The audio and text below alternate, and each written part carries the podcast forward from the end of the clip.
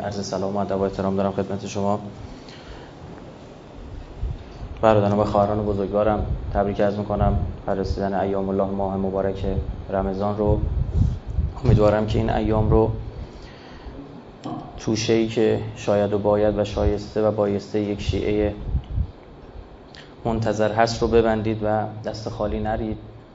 قبلا فکر می‌کنم عرض کردم ما رمضان‌ها با هم فرق می‌کنه. ما رمضان امسال با سال دیگه با سال گذشتهش تفاوت داره و هر سال ما باید بهتر بشیم. قرار نیستش استحمام کنیم، یعنی هی کثیف بشیم، هر ماه رمضان تمیز بشیم دوباره کثیف بشیم، بلکه نه، قرار صعود بکنیم. اشتباه نکنم روایت از آقا امام سجاد علیه السلام که فرمودند روزه 5 قسم داره، یکیش روزه شکمه، روزه چشم، روزه گوش، روزه زبان و روزه شهوت. بعضی مریض هستن نمیتونن روزه بگیرن، اون 4 تا روزه دیگر رو بگیرن و برعکس سخت‌تر اوناست، اونا از اینا سخت‌تره. یه جایی جلو زبان رو نگه داشتن، یه جایی نشنیدن خیلی از حرف‌های لغو و بیهوده مثل غیبت شنیدن.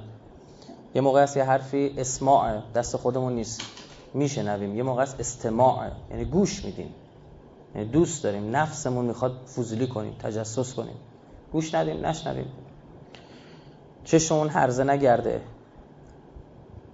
آیه مجتهدین فرمودن که میرید خونه مردم امانتدار باشید. وقتی میگن امانتدار، نه اینکه فقط به ناموس مردم نگاه نکنید، نه به اسباب اساسیشون هم نگاه نکنید، امانتدار باشین. چشه وقتی میگرده، چشم هم چشمی به وجود میاد، این فلان وسیله رو داره ما نداریم، این اونجوریه ما اونجوریم، نه خطرناکه.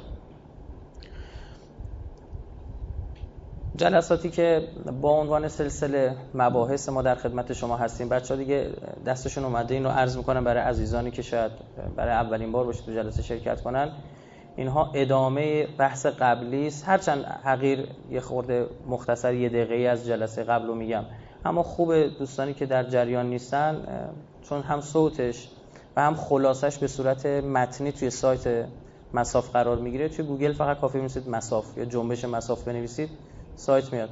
چون اون قرار میگیره میتونن اونو مطالعه بکنن که در جریان ادامه و بقیه روند بحثی ما قرار بگیرن. این چه دیگه؟ خدا انقدر به ما میکروفون بده، یه دونه این بده، یعنی 1 2 3 تا اینجاست که همین 4 تا سیم کشی شدیم قشنگ. خدمتتون عرض بکنم این جلسات من مصرم که باشه، چون بعدها میفهمید شاید 5 سال دیگه، 10 سال دیگه، که این جلسات جلسات ارزشمندی بوده و یک ساختاری رو در دشمن شناسی به وجود آورده بوده. این جلسات هم که برگزار میشه، ما در خدمت شما هستیم، با خون دل برگزار میشه. یعنی شما میاد تشریف میارید، قدم رو تخم چشم ما میذارید، خاک پاتون توتیای چشم ما، اما سخت برگزار میشه. یعنی کلی درگیری و نمیدونم بگیر و ببند و بیا و برو و نمیدونم اینا، کلی ماجراها داریم، اما برگزار میشه و تا الان هم برگزار شده. حرفی هم که داریم میزنیم مشخصه چی داریم میگیم، علیه صحیح نیستا داریم حرف میزنیم، نمیدونم باز چه داستانی داریم. ما خدمتتون عرض بکنم ما جلسه‌های قبل در مورد ارض موعود صحبت کردیم که یکی از اصلی ترین اسطوره‌های این صهیونیست‌هاست. یعنی با عنوان اینکه ما می‌خوایم بریم ارض موعود، میان جمع میشن یه جایی. در مورد تعریف ارض موعود صحبت کردیم، آیا واقعا اون منطقه مقدس هست یا نیست از نگاه قرآنی و حتی نگاهی که در عهدین وجود داشت، عهد عتیق و عهد جدید صحبت کردیم. شروع کردیم پیش آمدیم ارزش‌های ارض موعود رو گفتیم که این نقطه به لحاظ ژئوپلیتیک چه جایگاهی داره، به لحاظ آب و هوایی، به لحاظ کشاورزی، به لحاظ جمعیتی و تمام این موارد. رسیدیم با عنوان اینکه در دوران‌های مختلف چه بر ارض موعود گذشته بوده، بهانه خوب بود که ما یه دوره تاریخ صهیونیسم بگیم در واقع. یعنی ما بیایم یک فضایی رو به وجود بیاریم که توی اون بیایم ببینید که مثلا از زمان حضرت ابراهیم که ما این ارض موعود رو که ایشون کوچ میکنه به کنعان بررسی کردیم تا زمان حضرت موسی علیه السلام، و از الان از حضرت یوشع میگم انشالله تو این جلسه زیادم، چون ماه مبارک است من نمیخوام مصدقتون بشم، همیشه میگیم اما بالاخره آره جدا این دفعه بنابر اینه، دفعه قبلا بنابر این بوده البته. آره تا خدمت شما عرض بکنم که برسیم تا دیاسپورا و ماجرای تبعید به بابل. این رو بگیم بنابراین بر اینه که جلسه بعد ببینید، چون اینا مهمه، اگر تو تاریخ بیان نشه گوشه و کنارایی داره که اینا یه سری شبهات رو برطرف میکنه. ببین ما تو حوزه صهیونیسم سوال بی جواب زیاد داریم. خب اگر عزیزانی که تو این حوزه تخصص دارن مطالعه دارن دقت فرموده باشن، توی این سلسله جلسات عامدانه بنده دست گذاشتم روی اینها و اینها رو دارم پاسخ میدم. یعنی برای اولین بار اینها داره پاسخ داده میشه. برخی از این پاسخ‌ها برای اولین بار در دنیاست داره داده میشه. یعنی نظری که غالب باشه نیست و واقعا در موردش نظرات پراکنده وجود داشته و از این جهت با ارزش جلسات، هرچند سخنران شاید بی ارزش باشه اما این حرفو شما بگیرید. انظر الی ما قال ولا تنظر الی من قال. الان میرسیدیم به حضرت یوشع و وصی حضرت موسی. ببینید وصی حضرت موسی و جانشین و خلیفه‌ش حضرت هارونه. منتها حضرت هارون زودتر میمیره و این یکی از تفاوت‌هایی است که حضرت هارون با امیرالمومنین داره و حضرت رسول هم خیلی زیبا در روایت معروفی که در صحاح سته هم موجوده علاوه بر منابع شیعی، یعنی در منابع برادران اهل سنتمون هست، کاملا واضحه که حضرت میفرماید که تو عین هارون برای موسی هستی، ای علی تو هارون برای موسی، الا اینکه بعد از من پیغمبری نیست. یعنی تفاوت اولینه که تو بعد از من هستی، چون هارون بعد از موسی نبود، و اینکه تو پیغمبر نیستی، نبی نیستی. وصی حضرت موسی حضرت یوشع، هرچند برخی نقل‌ها وجود داره که حضرت یوشع رو پس زدن، یعنی وصی پیامبرشون رو نپذیرفتن به خاطر سن کم. یوشع تو دو قرآن احتمالاً همان یاری است که با حضرت موسی میرن به دیدار، خدمت شما عرض بکنم، خضر میخواد بره خضر رو پیدا بکنه، یک نفر همراهشه، او یوشع ابن نونه. حضرت یوشع رو بنی اسرائیل بنابر برخی نقل ها نمیپذیرن و میگن هرچند وصی پیغمبر بوده ما پسش میزنیم، میرن سراغ یک فرد دیگه، یه فرد دیگه رو خودشون میارن میذارن خلیفه. خب نگاه کنید، بعد او نمیتونه، موفق نمیشه، میرن سراغ نفر دومی، او هم موفق نمیشه، میرن سراغ نفر سومی، او هم موفق نمیشه، مجبور میشن میان سراغ یوشع، یعنی اون چهارمین فرد. خیلی عجیب این شباهت های بنی اسرائیل و بنی اسماعیل، واقعا تعجب برانگیزه. یه اختلاف نظر روایی هم داریم خدمت شما عرض بکنم. این چیز نقش همسر حضرت موسی چی بوده این وسط؟ حضرت موسی همسرشون صفورا. دو جور ما روایاتش در اسلام داریم. یک دسته روایات ایشون رو جز زنان بهشتی میدونن، اما در کنارش ما نزدیک 6 تا روایت هم داریم، 5-6 تا اونطور که بنده پیدا کردم، که میگن که ایشون به وصیت حضرت موسی عمل نکرد و رفت با رؤسای اسباط بس برای خلافت یک نفر دیگه به غیر از یوشع ابن نون. یعنی همسر پیامبر وصیت پیامبر رو اجرا نکرد. این هم حالا هست. برخی میگن چون تو قرآن در مورد ایشون صحبت شده که با حیا را میرفت و بعد از او در مورد ایشون مثال رد نکردین، تاییدیه همیشگی بر اوست. برخی میگن نه اینطور نیستش. این اختلاف نظر هست، طبیعیه، بین همه جا تو حوزه اندیشه اختلاف نظر وجود داره. من دارم تمام نظراتو میگم که آشنا باشید. حضرت موسی گفت وارد ارض مقدس بشید، اینا گفتن وارد نمیشیم، خودتو خدات برید. حضرت موسی هم ناراحت شد، از خدا فاصله خواست، گفت من از اینا بگیر، ففرق بیننا و بین القوم الفاسقین. هر جا حضرت موسی خودش صحبت میکنه بلا فاصله هارون هم پیش خودش میذاره، یعنی شأن حضرت هارون رو نشون میده. دوچار 40 سال سرگردانی شدن، یتیهون فی الارض 40 سنه. خود بنی اسرائیل هم تو کتاباشون اینا رو قبول دارن. دوران سرگردانی برخی میگن نعمت‌هاشون هم قطع نشد، یعنی انقدر خدا مهربون بود به واسطه وجود افراد مؤمن، خدا باز همون من و سلوا اینا. برخی میگن نخیر قطع شد، اینا مهم نیستش. اون ماجرای کشته شدن اون فردی به صورت مشکوک که به قتل میرسونن و حضرت میفرماد برید یک اجلی رو، یک گاوی رو یا گوسالی رو بگیرید بکشید، در همین دورانه. و اینجا شما میبینید همونطور که تو سخنرانی بحث فتنه های یادم نیست چی بود، یه سخنرانی در مورد کلا بحث فتنه کردیم، تو اونجا عرض کردم اینا تو ذهنشون پرستش گوساله سامری مونده بود، به خاطر همین خدا عمدن گفت باید یه گوساله بکشید، یعنی چیزی که گوساله طلایی و اینا هی می‌خواستن سر باز بزنن، میگفتن چقدی باشه، خدا میگفت گوساله باشه، یعنی دقیق‌تر میشد، هی میگفتن چه رنگی باشه، میگفت زرد باشه، یعنی قشنگ می‌خواست اینا رو زوم بکنه روی گوساله طلایی و اینا به دست خودشون بکشن، چون خدا میفرماد در قرآن حب اینا تو دلشون مونده بود و بعدها هم همین میشه، یعنی تا زمان حضرت سلیمان بالاخره اینا معبد پرستش گوساله سامری رو اینطور که دل خودشون میگه میگن علم کردن، منتها ما اینو قبول نداریم، میگیم زمان حضرت سلیمان همچین چیزی به هیچ وجه من الوجوه نبوده.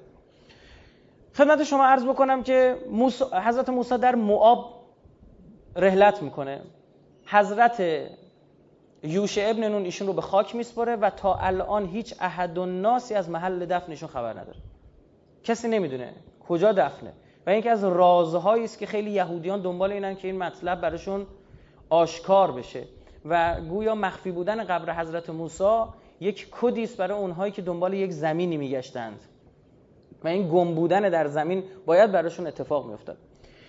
خب من عیناً از کتاب تثنیه باب 34 کوتاه اینا رو براتون میخونم، ما رمزونه دیگه در نظر دیگه تفصیلی سخنرانی نمیکنم، یه تیک تیک‌های فقط تورات آوردم برای اینکه مستند بشه بحثمون و اینو به این فکر بکنید که این فیلم‌ها رو بعداً غیر ما رمزون در حالی که دراز کشیدن و دارن تخمه میشکنن و با این شرایط دارن میبینن، میگه و موسی از عربات موآب به کوه نبو بر قله فسجه که در مقابل اریحا است برآمده و خداوند تمامی زمین را از جلعاد تا دان به او نشان داد و تمامی نفتالی و زمین افرایم و منسی یا منشی یا مناشه و تمامی زمین یهودا را در دریای مغربی و جنوب را و میدان دره اریحا را که شهر نخلستان است تا سوغر و خداوند وی را گفت این از زمینی که برای ابراهیم و اسحاق و یعقوب قسم خورده بودم که این را به ذریه تو خواهم داد، تو را اجازت دادم که به چشم خود آن را ببینید لیکن به آنجا عبور نخواهی کرد، گفت برو بالا کوه وایسا ارض موعود رو ببین اما تو نمیتونی بری توش چون اینا لیاقت ورود به ارض موعود رو ندارن،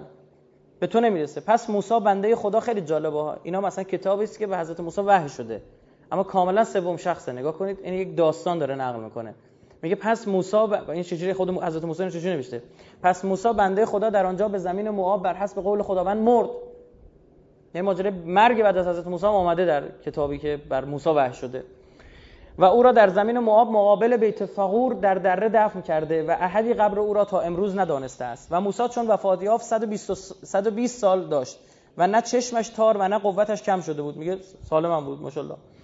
و بنی اسرائیل برای موسی در عربات موآب 30 روز ماتم گرفتن، پس روزهای ماتم و نوحه‌گری برای موسی سپری گشت و یوشع ابن نون از روح حکمت مملو بود چون که موسی دستهای خود را بر او نهاده بود و بنی اسرائیل او را اطاعت نمودند و بر حسب آنچه خداوند به موسی امر فرموده بود عمل کردند و نبی مثل موسی تا به حال در اسرائیل برنخواسته است که خداوند او را روبرو شناخته باشد، در جمعی آیات و معجزاتی خداوند او را فرستاد تا آنها را در زمین مصر به فرعون و جمعی بندگانش و تمامی زمینش بنماید و در تمامی دست قوی و جمعی آن هیبت عظیم که موسی در نظر همه اسرائیل نمود. میگه هیچ پیغمبری هم دیگه تو بنی اسرائیل مثل این حضرت موسی نیامد و این سندی بود که ما گفتیم که یک پیغمبری از بین برادران ایشان مانند موسی می آورد، پس این قطعا از بنی اسرائیل نیست و این میشه آقا رسول الله.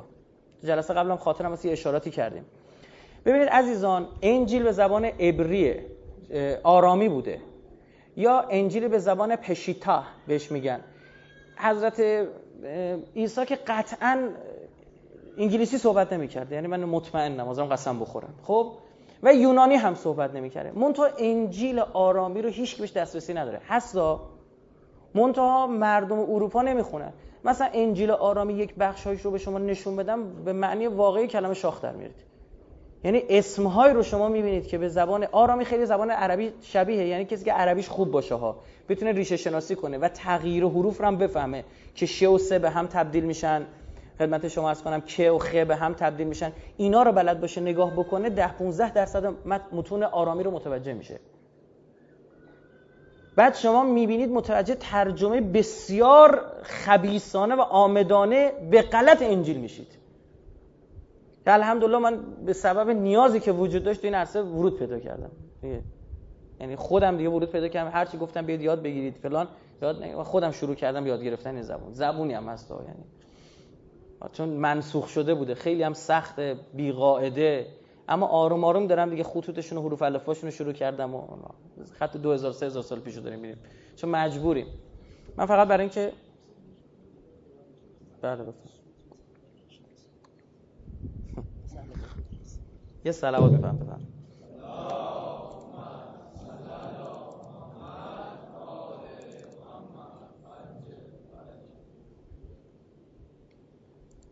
بله درست شد، خوبه. خدمت شما عرض بشم که یعنی این طوریه، اینا بالاخره دست برده شده توش دیگه. اون کتابی که حفظ شده قرآن خدا هم سرش کری میخونه، میتونید بیارید اثبات کنید و هیچ کس تا الان نتونسته تحریف شدن قرآن رو اثبات کنه. یه سری مزخرفات و ماهواره ها میگن، اینا دریوریه. یعنی من یه بار وقت گذاشتم نشستم تمام نظریات اینا رو گوش کردم، کلیپاشون که توی سایت ها هستش نگاه کردم، دیدم نه ایماش دریوری دارن میگن، یعنی هیچ مبنای علمی و تاریخی اینا نداره. خب اما این بحث در مورد اینها وجود داره. این یعنی یه اصلی، ما رو تو اسطوره کتاب مقدس یه خورده در واقع در مورد این صحبت کرده بودم. اون تا حالا اینا نمیخوان بگیم. مثلا من کتاب متا باب 3 آیه 11 رو به زبان آرامی به شما نشون میدم که نویسگردانی فارسی شده، نویسگردانی عربی شده، نویسگردانی انگلیسیش هم بنده دارم. خدمت شما عرض بکنم که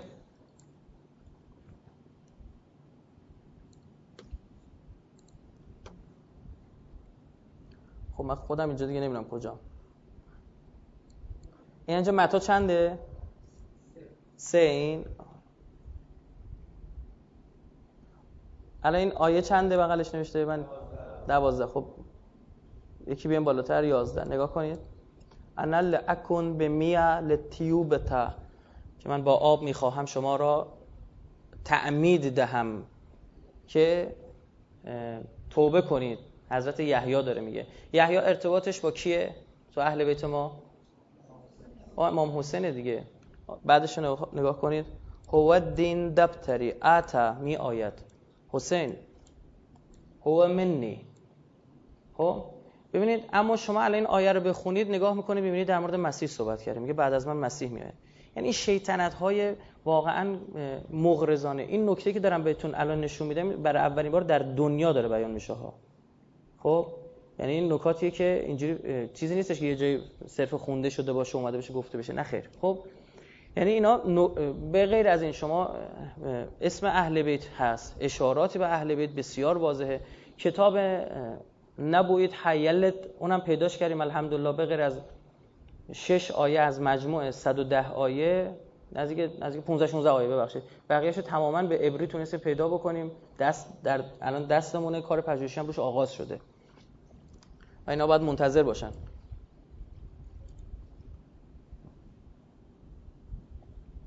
ببخشید من اینو باید برگردونمش، خودم گیر شدم این بغل نمیتونم ببینم.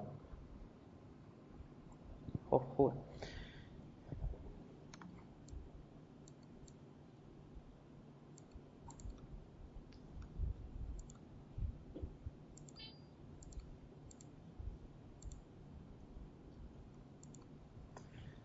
این نوع نگارش، ببینید یکی از احتجاجات آقا صاحب الزمان در مورد یهودیان و مسیحیان همین کتاباست. یعنی این کتابا رو نشون میده، میگه بیاید بشین بحث بکنیم سر اینا. اینا کیان؟ اینا چیه؟ این اسما چیه اینجا اومده؟ و اینها کم خواهند آورد. یعنی احتجاج و مناظره علمی یکی از بحثایی است که آقا صاحب الزمان با اینها میکنه. و الان هم خدمتتون عرض بکنم با از بین رفتن تعصبات و جهل مذهبی که در بین مسیحی‌های اروپا وجود داشت، الان اینا پشت سر هم همینطور دارن مسلمان میشن. چون پژوهشگر نگاه میکنه دیگه میگه حقه. آمار گرایش به اسلام در دنیا اوله.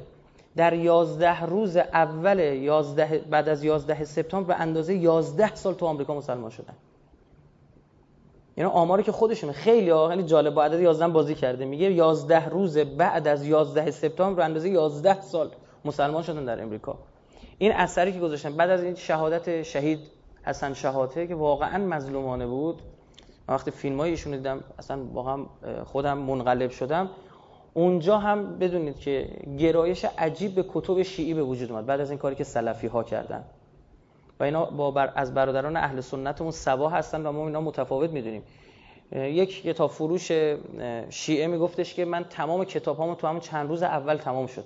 یعنی گرایش پیدا شه ببینیم آقا این شیعه چی میگن. خب عدو شود سبب خیرگر خدا خواهد، اینو شک نکنید. شما وظیفه خودتون انجام بدید، وظیفه منتظر بودنتون، و بقیه رو خدا میدونه چیکار بکنه. اوناش که به من و شما ارتباطی نداره.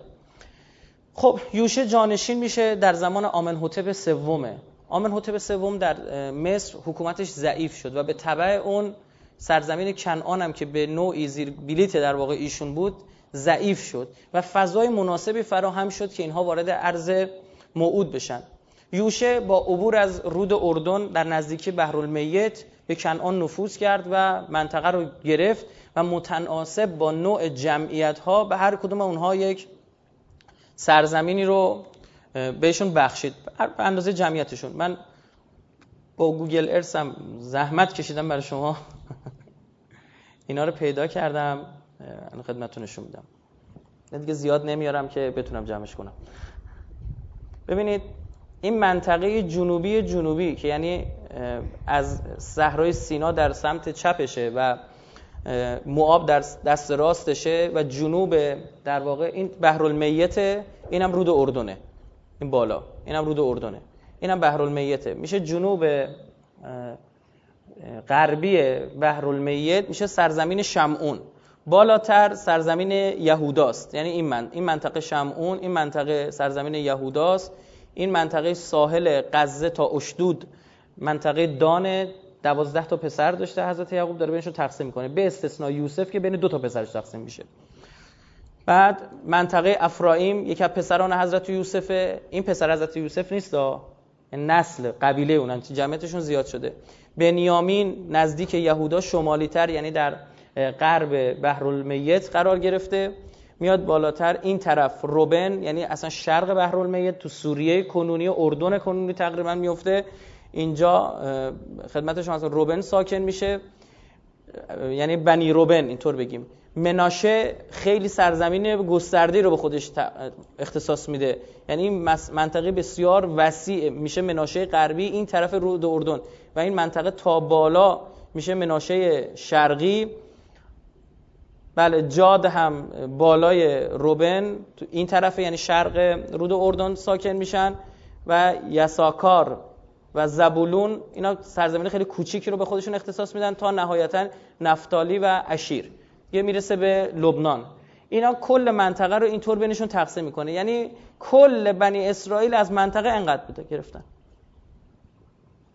این که الان نیل تا فرات و فلان اینا یه جوکه، خب اصلا نبودن. کمان که نیل تا فرات هم گفتیم ببینن خدا به بچه ابراهیم حضرت ابراهیم علیه السلام گفته مال شما، کمان که الان هم چیکار کرده داده، چون مسلمانان بچه حضرت ابراهیمن. برعکس نشون میده که بچهای واقعی حضرت ابراهیم مسلمانان، چون یا خدا دروغگوه نعوذ بالله یا راستگوه. اگه راست گفته باشه ببین کدوم محقق شده، پس اونا بچه‌هاشن. با برهان خلف ریاضی داریم اثبات می‌کنیم ها، خیلی واضحه. خب این سرزمین رو بینشون تقسیم می‌کنه. من یک بخشی هم از کتاب یوشه انتخاب کردم، یوشه باب 1 تا باب 9. میگه و واقع شد بعد از وفات موسی بنده خداوند که خداوند یوشع ابن نون خادم موسی را خطاب کرده گفت موسی بنده من وفات یافته است، پس الان برخیز و از این اردن عبور کن تو و تمامی این قوم به زمینی که من به ایشان یعنی به بنی اسرائیل میدهم، هر جایی که کف پای شما گذارده شود به شما دادم چون که به موسی گفتم. گفت پاشو تو از رود اردن عبور کن اون منطقه رو بگیر. اینا این طرف بودن یعنی تو شرق رود اردن بودن. گفت بریم مال شما. از صحرا و از این لبنان تا نهر بزرگ یعنی نهر فرات تمامی زمین حتیان و تا دریای بزرگ یعنی مدیترانه به طرف مغرب آفتاب حدود شما خواهد بود. یعنی اینجا اشاره شده که از نهر فرات تا دریای مدیترانه منن نهر الی البحر. خب مال شما. منتها اینا چیزایی که اینجا آمده یعنی اینا جزء تحریفاتی است که اومده چون با واقعیت ها هم جور نبوده. نهایت این کل منطقه گرفتن همین بود. دیدید چقدر کوچک بوده. هیچ کس را در تمامی ایام عمرت یارای مقاومت با تو نخواهد بود، چنان که با موسی بودم با تو هم خواهم بود، تو را مهمل نخواهم گذاشت و ترک نخواهم نمود. قوی و دلیر باش زیرا که تو این قوم را متصرف زمینی که برای پدران ایشان قسم خوردم که به ایشان بدهد خواهید ساخت. گفت تو وسیله اجابت اون دعای خواهی بود. فقط قوی و بسیار دلیر باش تا بر حسب تمامی شریعتی که بنده من موسی تو را امر کرده است متوجه شده عمل کنی. شریعت جدیدم نداری، باید همون ادامه صحبت‌های موسی را در واقع بسیطش کنی، یعنی تورات رو باید شرحش بدی. زنهار از آن به طرف راست یا چپ تجاوز منما تا هر جا که روی کامیاب شوی. در همین آیه 9شه. در 12ش میگه پس یوشه رؤسای قوم را امر فرموده گفت در میان میبینید داستان داره تعریف میکنه. اما الان از خود اینها میپرسی میگن وحی است بر خود حضرت یوشه. اما کاملا مشخصه که به یوشه نیستیم کتاب وحی نشه. بعدن یه نفر اومده ماجرا رو نوشته. پس یوشه رؤسای قوم را امر فرموده گفت در میان لشکرها بگذرید و قوم را امر فرموده بگویید برای خود توشه حاضر کنید زیرا که بعد از 3 روز شما را از این اردن عبور کرده داخل خواهید شد تا تصرف کنید در زمینی که یهوه خدای شما به شما برای ملکت ده. این که چه جوری وارد اونجا میشن چون محل بحثمون نیست، تو اسطوره پاکسازی نژادی اونجا میگم براتون میگم که با چه اینجوری که اینا میگن ما قبول نداریم پیغمبر الهی اینطور فرمانی میداده، چطور سبعانه اینا وارد عریها و بیت المقدس میشن و چه کارهایی که حالا بیت المقدس هم جزئی ورود پیدا میکنن، چه فجایعی که به بار نمیارن، گاو و گوسفند اینا رو میکشن. آیه‌هاشو به وقتش توی اسطوره بعدی میخونن. اینک تابوت عهد خداوند تمامی زمین، یوشه باب 3 آیه 11 به بعد تا 13، اینک تابوت عهد خداوند تمامی زمین پیش روی شما به اردن عبور میکنند. اینا تابوت عهد جلوشون رو هوا میرفت، یعنی رو اینجا کسی زیرش رو نمیگرفت، میگن فرشته ها حملش میگن. توش چی بود؟ تورات بود. تابوته چی بود؟ بعضی میگن همون صندوقچه‌ای بود که مادر حضرت موسی گذاشته بود توش و توی آب قرارش داده بود و تو آب انداخته بود. اینو فرعونیه تو قصرش به قول آسیه نگه می‌داره مثلا، بعدن میفته دست بنی اسرائیل و همونا میکنن نماد تقدس و آزادیشون. به اینا انرژی میداد. به لحاظ روانی اونطور که تفسیر نمونه اومده برای اینا اثر خوبی داشت به لحاظ روانی. اونتا بعدن گم میشه دیگه. هنوزم نمیدونن کجا. در به در دنبالشن. این فیلمایی هم که میسازن هی دارن دنبال مثلا ایندیانا جونز و امثالهم، اینا دنبال تابوت مقدس دارن میگردن. از بعد از حضرت سلیمان خبر ندارن کجاست. گم شده. و تو اتاق حضرت سلیمان بوده. وقتی رحلت میکنه اینا میان اونجا دیگه نیست. 2 نظریه به وجود میاد. یکی میگه حضرت سلیمان زیر تخت خودش قایمش کرده، شروع میکنن زیر بیت المقدس چیکار کردن؟ هیکل سلیمانو سوراخ کردن که اونو پیداش بکنن. همین کاری که الان دارن میکنن. یعنی یکی از اهدافشونه، هدف دیگه خراب کردنش. دومی که گفتن نه، اون جنیانی که در خدمت حضرت سلیمان بودن اونا برداشتن بردن بریم با جننا ببندیم که پسش بدن. و این در واقع خدمت شما عرض کنم بهانه شد برای ارتباط اینها با شیاطین، که اینی که این 2 موردی که گفتم اصلا تو تورات نیستا، عمل کردین اینجوری نشون میده. پس الان 12 نفر از اسباط اسرائیلی از هر سب 1 نفر را انتخاب کنید و واقع شد چون کف پاهای کاهنانی که تابوت یهوه خداوند تمامی زمین را برمی‌دارند در آب‌های اردن قرار گیرد، که آب‌های اردن یعنی آب‌هایی که از بالا میان شکافته شده مثل توده بر هم خواهند ایستاد. یه معجزه‌ای هم حضرت یوشع میکنه. این تابوت عهد که میرفت جلو، رودخانه اردن چیکار میشه؟ شکافته میشه. این رود نیل. دوباره اینها میبینن و وارد میشن. خب حضرت یوشع وارد اون منطقه میشه، تقسیم میکنه سرزمین ها رو، اینا میرن میگیرن، جنگ میکنن. اینا محل بحث ما نیست. و جالب دوباره همین قبایلی که اونجا قرار میگیرن چون اونا بعل پرست بودن، اینها هم دوچار چی میشن؟ آسیب بعل پرستی میشن و شروع میکنن پرستش خدای بعل رو. دوباره همین نمادش همین ستون است، آبلیسک یا بز بعل به صورت حیوان نشونش میدادن. شروع میکنن بعل پرستی کردن. برخی اومدن یه خدای ترکیبی ساختن، یعنی ترکیبی از یهوه و بعل. نکته عجیب به شما بگم، پرستش این خدا هنوز هم ادامه داره. در بین این گروه‌های مخفی صهیونیست، این جوامع مخفی سیکرت سوسایتیز، اینها هنوزم که هنوزه این پرستش خدای ترکیبی ادامه داره که اسمش یابولانه یا جابولان. یه حرف یهوه، 2 حرف اول یهوه، بعل خدای بعل، آن هم خدای مصری اوسیریس. یعنی ترکیب اینا رو هنوزم میپرستن. من 2-3 مورد بخشی که تو کتابم آوردم اینجا دارم براتون میخونم. این که میخوام بگم من رو بخشی که تو کتابم در مورد این چیزا کتابی داریم می‌نویسم در مورد نمادها که یک کتاب پایه‌ای بشه برای بقیه بتونن استفاده کنن، چون نداریم تو کشورمون که قطعاً نیست. کتاب مرجع معمولاً تو این زمینه کتاب جیسی کوپره که اون هم تو حوزه نمادهای صهیونیستی به هیچ وجه ورود پیدا نکرد، کل نمادها رو تشریح کرده. تو حوزه نمادهایی که مشترک بین صهیونیست‌ها و بقیه هم هست خیلی بد نوشته، ایرادات داره. دانشگاه الزهرا چاپ کرده اشتباه نکنم ترجمه‌شو، من متن اصلیشو دارم. فرانسیس ایکس کینگ نویسنده و پیشگوی انگلیسی، نویسنده است انگلیسی، 1990 به درک وصل شده. میگه که یبالان مربوط به طریقت OTO Order Temple Orient، طریقتی که کی بنیان گذارش کرد؟ آلیستر کرولی. بابای همه اینها. تو کشور ما هنوز مونده 15 سال بعد، 15 سال دیگه پژوهشگر حوزه صهیونیسم تازه من در مورد آلسکلروی صحبت میکنن. من که به شما گفتم، الان دارم بهتون میگم هنوز مونده اینا بفهمید چی که او چیکار. منم نمیگم به کیا، نه، ما خودم داریم براتون مینویسیم تو سایت جدیدم که ان شاء الله به حق ما رمضان بالا بیاد که جون ما رو بالا آورد، خدمت شما عرض کنم. توی اونجا مقالاتشو میذاریم که شما هیچ نیازی به زحمتی هم نداشته باشید استفاده کنید. طریقت معبد شرقی، جادوگر و شیطان پرستا و اینا بودن. آلیس کرولی بنیانش گذاشت و بعدش تئودور ویس و امثالهم اینا ادامهش دادن. خلاصه میگن که این یبالان اونجا موضوعیت پیدا کرد و دوباره زنده شد پرستشش و الان هم این یک چیز شیطانیه دیگه استفاده میکنن. توی همین بازی‌های آفریقای جنوبی روی توپ بازی‌ها این جابولانیو زده بودن دیگه، جابولان یه آی گذاشته بودن جابولانی به این بهانه که این اسم زبانی است که در آفریقا تکلم میشه، در حالی که یه زبان مرده‌ای که تو آفریقا داره تکلم میشه آوردن گذاشتن رو توپ.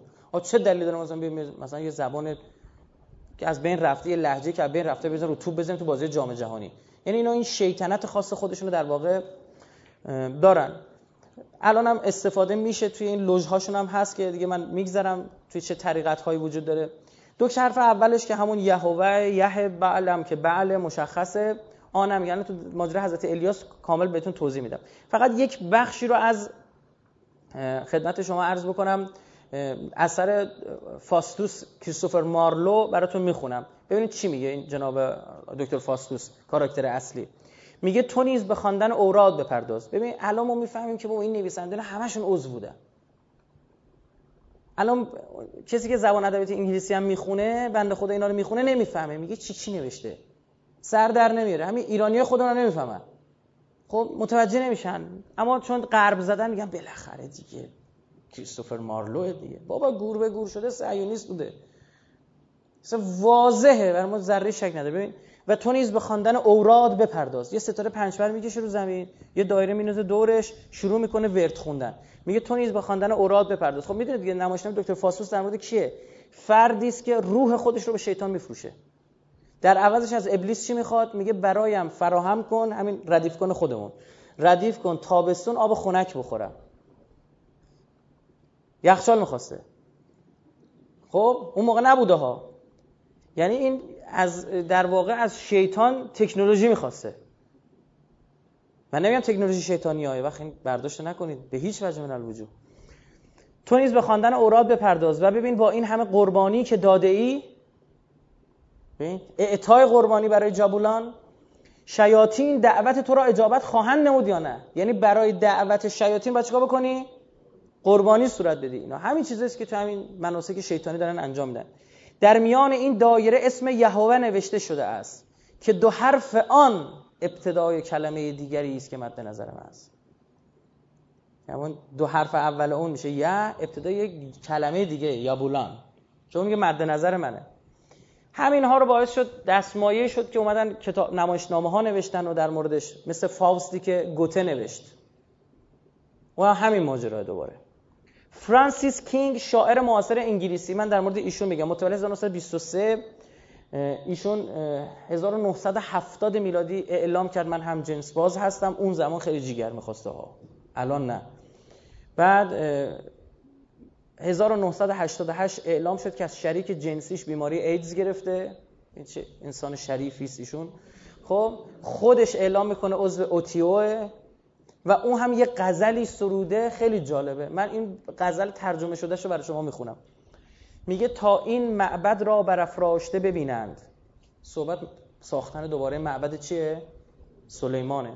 با شما هستم پادشاهان اورشلیم، چگونه ایشان بناهای ساده را به سخره میگیرند. بوئز شکسته شده است. بوئز دو تا ستونی که جلو معبد سلیمان بود، یاکین و بوئز، همون بوئز اونو میگن. بوئز شکسته شده است و یاکینی دیگر نیست. دیگه آقا ذره شک میمونه این آدم مشکل داره. و در ادامه میگه ساده بگویم یا بولان بزرگ پادشاه همگان کشته شد در راه عشق ببلن.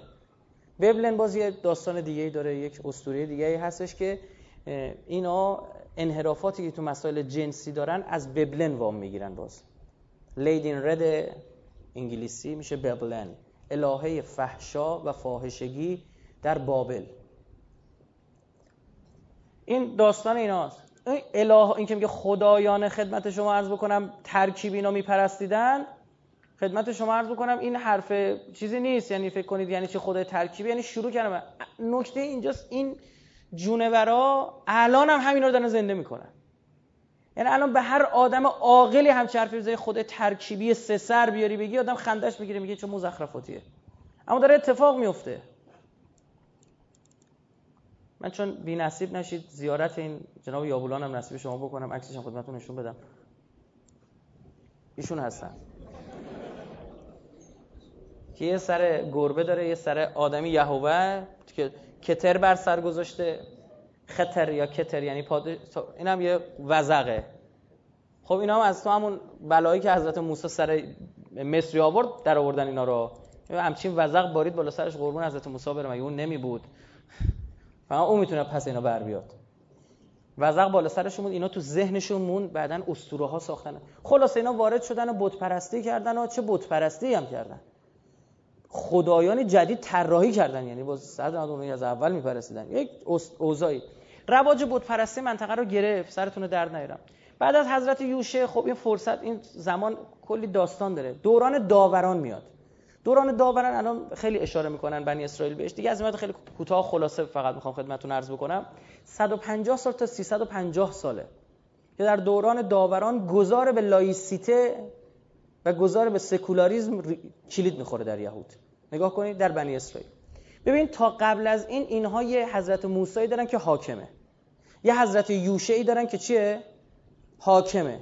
اما یکی از اصلی ترین کارهایی که شیطان میکنه جدای سیاست از دیانته. چرا؟ چون بزرگان و پیامبران و ائمه رو ما به عنوان رهبران اول دینی میشناسیم. فلز جدای سیاست از دین یعنی گرفتن فرصت حکومت از اهل بیت و حکومت از پیامبران، اعم از پیامبران بنی اسرائیل و غیر بنی اسرائیلی. همین که امروز اینجوری ریشه کلید خورده، این ریشهش در بنی اسرائیله. بعضی انسان‌های واقعاً بی سواد، آقا مگه زورت کردن به حرف بزنی؟ برو چی دیگه بگو. خب آره تلویزیون دستتونه دیگه بی. آقا خدمت شما عرض بکنم که اومدن چی میگن؟ نه جامعه اسرائیل سکولاره. تو اینجا اصلا خاخاما سرکار نیستن. بابا تو سواد نداری اینو بری یه جایی که 4 تا صهیونیست پژوه باشن، نه اون صهیونیست پژوهایی که متاسفانه بعضن فقط کتابای عربی دارن ترجمه میکنن. اونا رو نمیگم. یکی درست حسابی سر در بیاره بگی به ریشت میخندن. آبروی سطح کل جامعه پژوهشی ایران هم میبری. و من میگم و خودش میگیره کیه. خب ببینید عزیزان من، فقه یهود شد این که آدم دینی نباید حاکم باشه. پس اونا تو اسرائیل دقیقاً دارن چه اجرا میکنن؟ فقه یهودو. یعنی اگر سکولارا تو جامعه اسرائیل سر کارن، شما ببینید این سکولارا آیا جرأت انجام کاری بدون اجازه خاخامار دارن یا نه؟ به ندرت پیش میاد.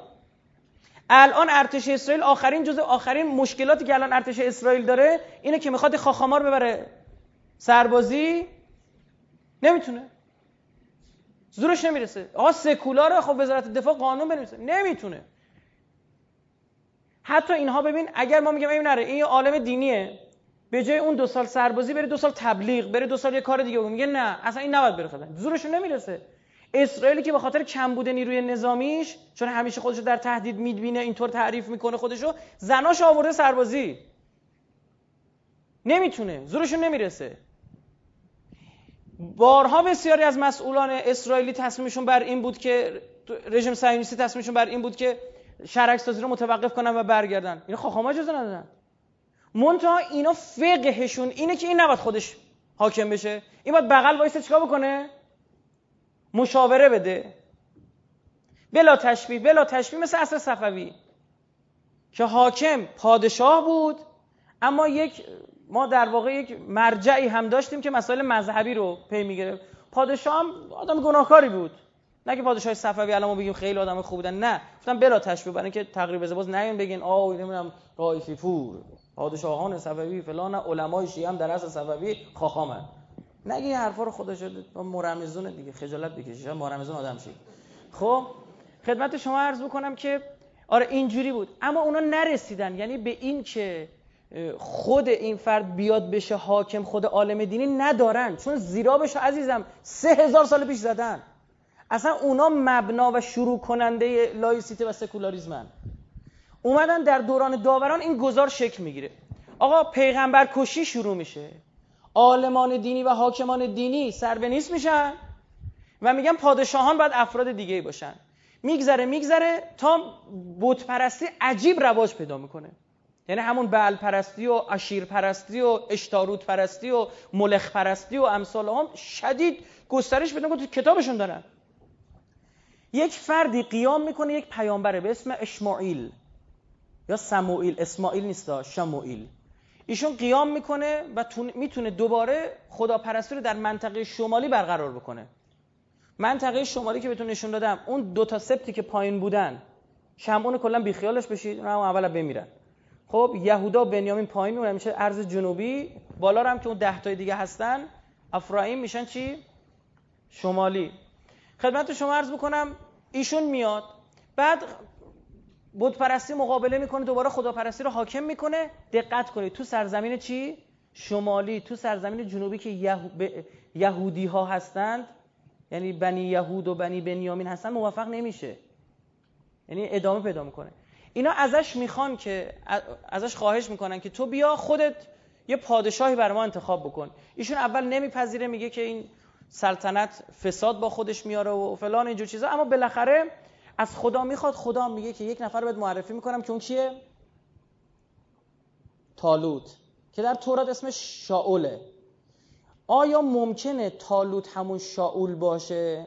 به لحاظ زبانشناسی میشود، چون ت میتوانسته قبلا ث باشه، یعنی تی اچ، ث میتونسته چی باشه؟ ش باشه. خب این لامی که وجود داره این نشون میده که میتونه به عنوان در گذر زمان تغییر کرده باشه. اما در مورد اینم توی ما مفسرین نوشتن که اسمش طالوت بوده به خاطر این بوده خیلی طویل بوده، یعنی بلند قامت و درشت هیکل، آدم خیلی خوبی هم بوده. این میاد و بنی اسرائیل هم اصلاً چی نمیپذیرنش، میگن این آدم از کجا اومده، علل خصوص که این خدمت شما عرض کنم از لاویان نیست.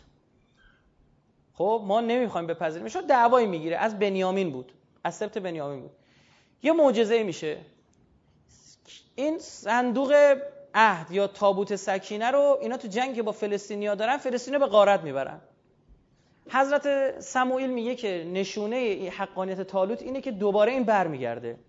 همین تو همون هیروبیر اینا طالوت اومده میخوان بپذیرنش، میبینن 2 تا گاو این صندوق بهشون بسته شده میرسه بین اینا مجبور میشن بپذیرنش دیگه. توی اون صندوق تورات، به غیر از تورات یه سری یادگاری‌های حضرت موسی و هارون هم هست. اینم خیلی مهمه، یعنی فرض بکنید یک چیزی که خود حضرت موسی اون تو گذاشته و این صندوق الان یک جایه و ما تو روایاتمون میگیم کجاست؟ بله، آقا صاحب زمان بیا چیکار میکنه؟ اینو رو میکنه و اینا خیلی نگران اینن، چون تورات بدون تحریف اونجاست و این پیدا شدن خیلی به اینها فشار خواهد آورد. قرآن هم این داستانو میگه. من فقط ترجمه فارسیش چون فرصت نداریم میخونه. میگه مگر داستان آن بزرگان بنی اسرائیل را نشنیدی که پس از موسی به پیغمبر خود گفتند پادشاهی برای ما نصب کن تا در راه خدا کارزار کنیم، و او گفت از خود میبینید که اگر کارزار بر شما واجب شود شانه خالی کنید. گفت من که شما رو میشناسم، میزنید زیرش طبق معمول استاد در رفتنه. اونم میگن که ما که از دیار و فرزندان خویش دور شدیم برای چه کارزار نکنیم؟ ولی همین که کارزار بر آنان مقرر شد به جز اندکی روی برتافتند و خدا به کار ستمگران داناست. بقره 246 که دوست قاری قرآن اون همین آیاتو داشتن میخوندن. پیامبرشان به آنان گفت خدا طالوت را به پادشاهی شما نصب کرد. گفتند از کجا وی را بر ما سلطنت باشد که ما به شاهی از او سزاوارتریم، چون او مال فراوانی ندارد. گفت خدا او را از شما سزاوارتر دیده، چون دانشی بیشتر و تنی نیرومندتر دارد. خدا ملک خیش را به هر که بخواهد میداد که خدا وسعت بخش و داناست. و نیز به ایشان گفت نشانه پادشاهی وی این است که صندوق معروف دوباره به شما برمیگردد تا آرامشی از پروردگارتان باشد و باقی مانده ای از آنچه خدا به موسی و هارون داده بود و باقی مانده یادگاریاش اون توه در آن است. فرشتگان آن را حمل میکنند که در این نشانه ای برای شما و عبرتی است برای کسانی که ایمان داشته باشند. و همین که طالوت سپاهیان را بیرون کرد، یه ادامه میده تو قرآن. حضرت طالوت میاد و میخوان برن با جالوت بجنگن. با اسم جالیوت، اینا توی چیزم اومده، سورات هم هستش اسمش. همین که طالوت سپاهیان را بیرون برد، قبلش یه آزمایش کرد، گفت که میخوام بریم بجنگیم. اینا گفتن ما یه پادشاهی ردیف کنیم بریم بجنگیم، اینا رو کنعانیان رو بریزیم بیرون. اینا دوباره اومدن پس گرفتن و حضرت سمود گفت شما که به جنگ نیستید، اما باش، از خدا خواست و خلاصا اومد. حالا نکته‌ای که وجود داره، حضرت طالوت هم که می‌خواستن وارد راه بیافتن، گفت کسایی که خونه نیمه کاره دارن و کسایی که نمی‌دونم محصول کشاورزی این جزء کاشتن نیان. یعنی عمدن بهانه فراهم کرد که چی؟ اینا چیکار بکنن؟ بزن ازش. عده خیلی زیادی موندن. یه عده رفتن، نه می‌خوام بریم بجنگیم. ببین یعنی چی؟ یعنی خدا می‌خواد آزمایش کنه. دقت بفرمایید، حکومت ولی معصوم داشتن، پس زدن، به بت پرستی کشیدن، الان خدا یکی مقرر کرده میگه برید سمت او و آزمون میگیره. عمدن سنگ اندازی‌هایی میشه که نری سمتش. ببین تو عرصه مهدویت، همین الان داشتم با مسئول محترم سالن میگفتم، اونجا نشسته بودیم با هم، گفتم ببین تو عرصه مهدویت اذیت میشی. اگر راحت دیدی کارت داره انجام میشه شک کن. باید سختی بکشی. منتها این دلیل نمیاره برای مسئولین که سختی به وجود بیارن ها. اونا خدا پدرشونو در میاره. به خدا میگه جلو کار امام زمان سنگ اندازی میکنید. خب اینو عنایت داشته باشید. سخت کار پیش میره. برای اینکه کسایی که کیسه به تنشون کشیده شده برسن. بچه سوسول رو راه نمیدن تو عرصه مهدویت. گفتش که اینا اومدن و بعد تشنهشون هم شده بود عجیب. مثلا فرض کن ما رمضون همجوری تشنهتونه، خب باد میزنید خودتونو، دلتون بسوزه بر من تکنولوژی پیاده کنج پنکه باد میخوام گرفت میکنم. بعد خدمت شما عرض بکنم که رسیدن به یه رودخونه، گفت نباید آب بخورید یا به اندازه یه مشت آب بخورید. گفتن چه قانونی؟ گفت کسایی که اینجوریان میگه بمونجن و اینا برگردید. چی شد؟ همین که طالوت سپاهیانش را بیرون برد، گفت خدا شما را با نهری امتحان کند، هر آن که از آن بنوشد از من نیست و هر کس از آن ننوشد از من است، مگر آن کس که با مشت خود کفی بردارد و لبی تر کند و از آن همه لشگر جمعیت، بازم نسبت به اون کل ریزش یه تعدادی مونده، باز لشگری بوده برای خودش. فقط چقدر میمونن؟ 313 نفر به عدد سپاه بدر و به عدد یاران امام زمان. در داستان طالوت نکات مهدوی خیلی عجیبی نهفته است. آقا امام حسین وقتی میخواد چراغو خاموش کنه چی میگه؟ میگه اونایی که بدهی دارن برن. درسته؟ میگه بدهی دارن برن. و فرداش با چی آزمایش میشن اونجا؟ با تشنگی. درسته؟ منتها اینا آدمایی نبودن که جا خالی کنن. اصلا حضرت عباس میره توی آب. ببین اجازه داده شد به اندازه یک کف دست آب خورده بشه، اما عباس بن علی حیا میکنه. آبو میریزه. خیلی زیباست این نکات شیرینی که قرآن میگه و شما میبینید در بنی اسماعیل هم اتفاق افتاده و واقعا افتخار آوره برای ما وجود بزرگوارانی مثل حضرت عباس علیه السلام و شهدای کربلا، که ما باید اینجوری بشیم تا امام زمان ظهور بکنه. یعنی امام زمان عباس میخواد، علی اکبر میخواد، قاسم میخواد، زهیر میخواد، اینا خوبه، از اینا نمیخواد. ببین نگاه کن تو رو خدا، ادعا داشتن و نگاه کن مدعی بودن، گفتن چی؟ بریم بجنگیم. آقا بیا میریم بابا این سینوسا رو در میاریم. بیا آقا، العجل العجل. بعد بیاد و آقا بگه که مثلا فرض کنید آقا خونه‌هاتون رو نصف کنید با بقیه، مثلا فرض کنید لشکر عراق هم بخواد بیاد ایران، خونه‌هاتون رو با هم نصف کنید. آقا ما چیز اینا، بعد یا آزمون دیگه و اینا کلی ریزش بکنن. متوجه چی میگم دیگه؟ این مارمزونا تمرین همیناست. تمرین صبر، تمرین تشنگی کشیدن، تمرین امر خدا و امر الهی و ولی الله رو اجرا کردنه. یعنی روزهاتون هم نظر امام زمان بکنید. یعنی بگید این صبر برای اینه که من یاد بگیرم که چطور پا امام زمان. اصلا میدونید دیگه منتظر اولین داشتش با صبر باشه. تواصوا به صبر، بقیه هم بگیم صبور باش. کار بکن صبور باش. دیشب ما اینجا افطاری دعوت بودیم. علما همه تشریف داشتن، به غیر از ما همه علما بودن و اکثرا علمای آیات عظام، علمای حوزه نشستن. بحث مهدویت شد و بزرگواران از ما خواستن یه 20 دقیقه عرایض اونجا داشته باشیم. بس طولانی شد، 2 ساعت طول کشید، بقیه هم صحبت. نه بحث من، نه به بحث کشیده شد. عجب آدمایی اینا. خدمت شما عرض بکنم که اجماع جلسه بر این بود که همه چی جوره. متوجه چی میگم دیگه؟ چون علما فرمودن دارم میگم همه چی جوره. یه همت میخواد فقط. همه چی جوره. یعنی یکی نشانه ها رو بررسی میکرد، یه بزرگواری از اوضاع سیاسی صحبت میکرد، یه اوضاع بزرگ اینا کنار هم میگفت همه چی جوره، باید همته باشه. همته نباشه وقتی دید رفت دیگه ها. رفت. انهم یرونهو بعیدا و نراهو قریبا. ما وقت عین نمی‌کنیم ما. نه. گفتم نجنبیم میره. خدا عهد و اخوت با هیچ کی نبست. حواسمون باشه.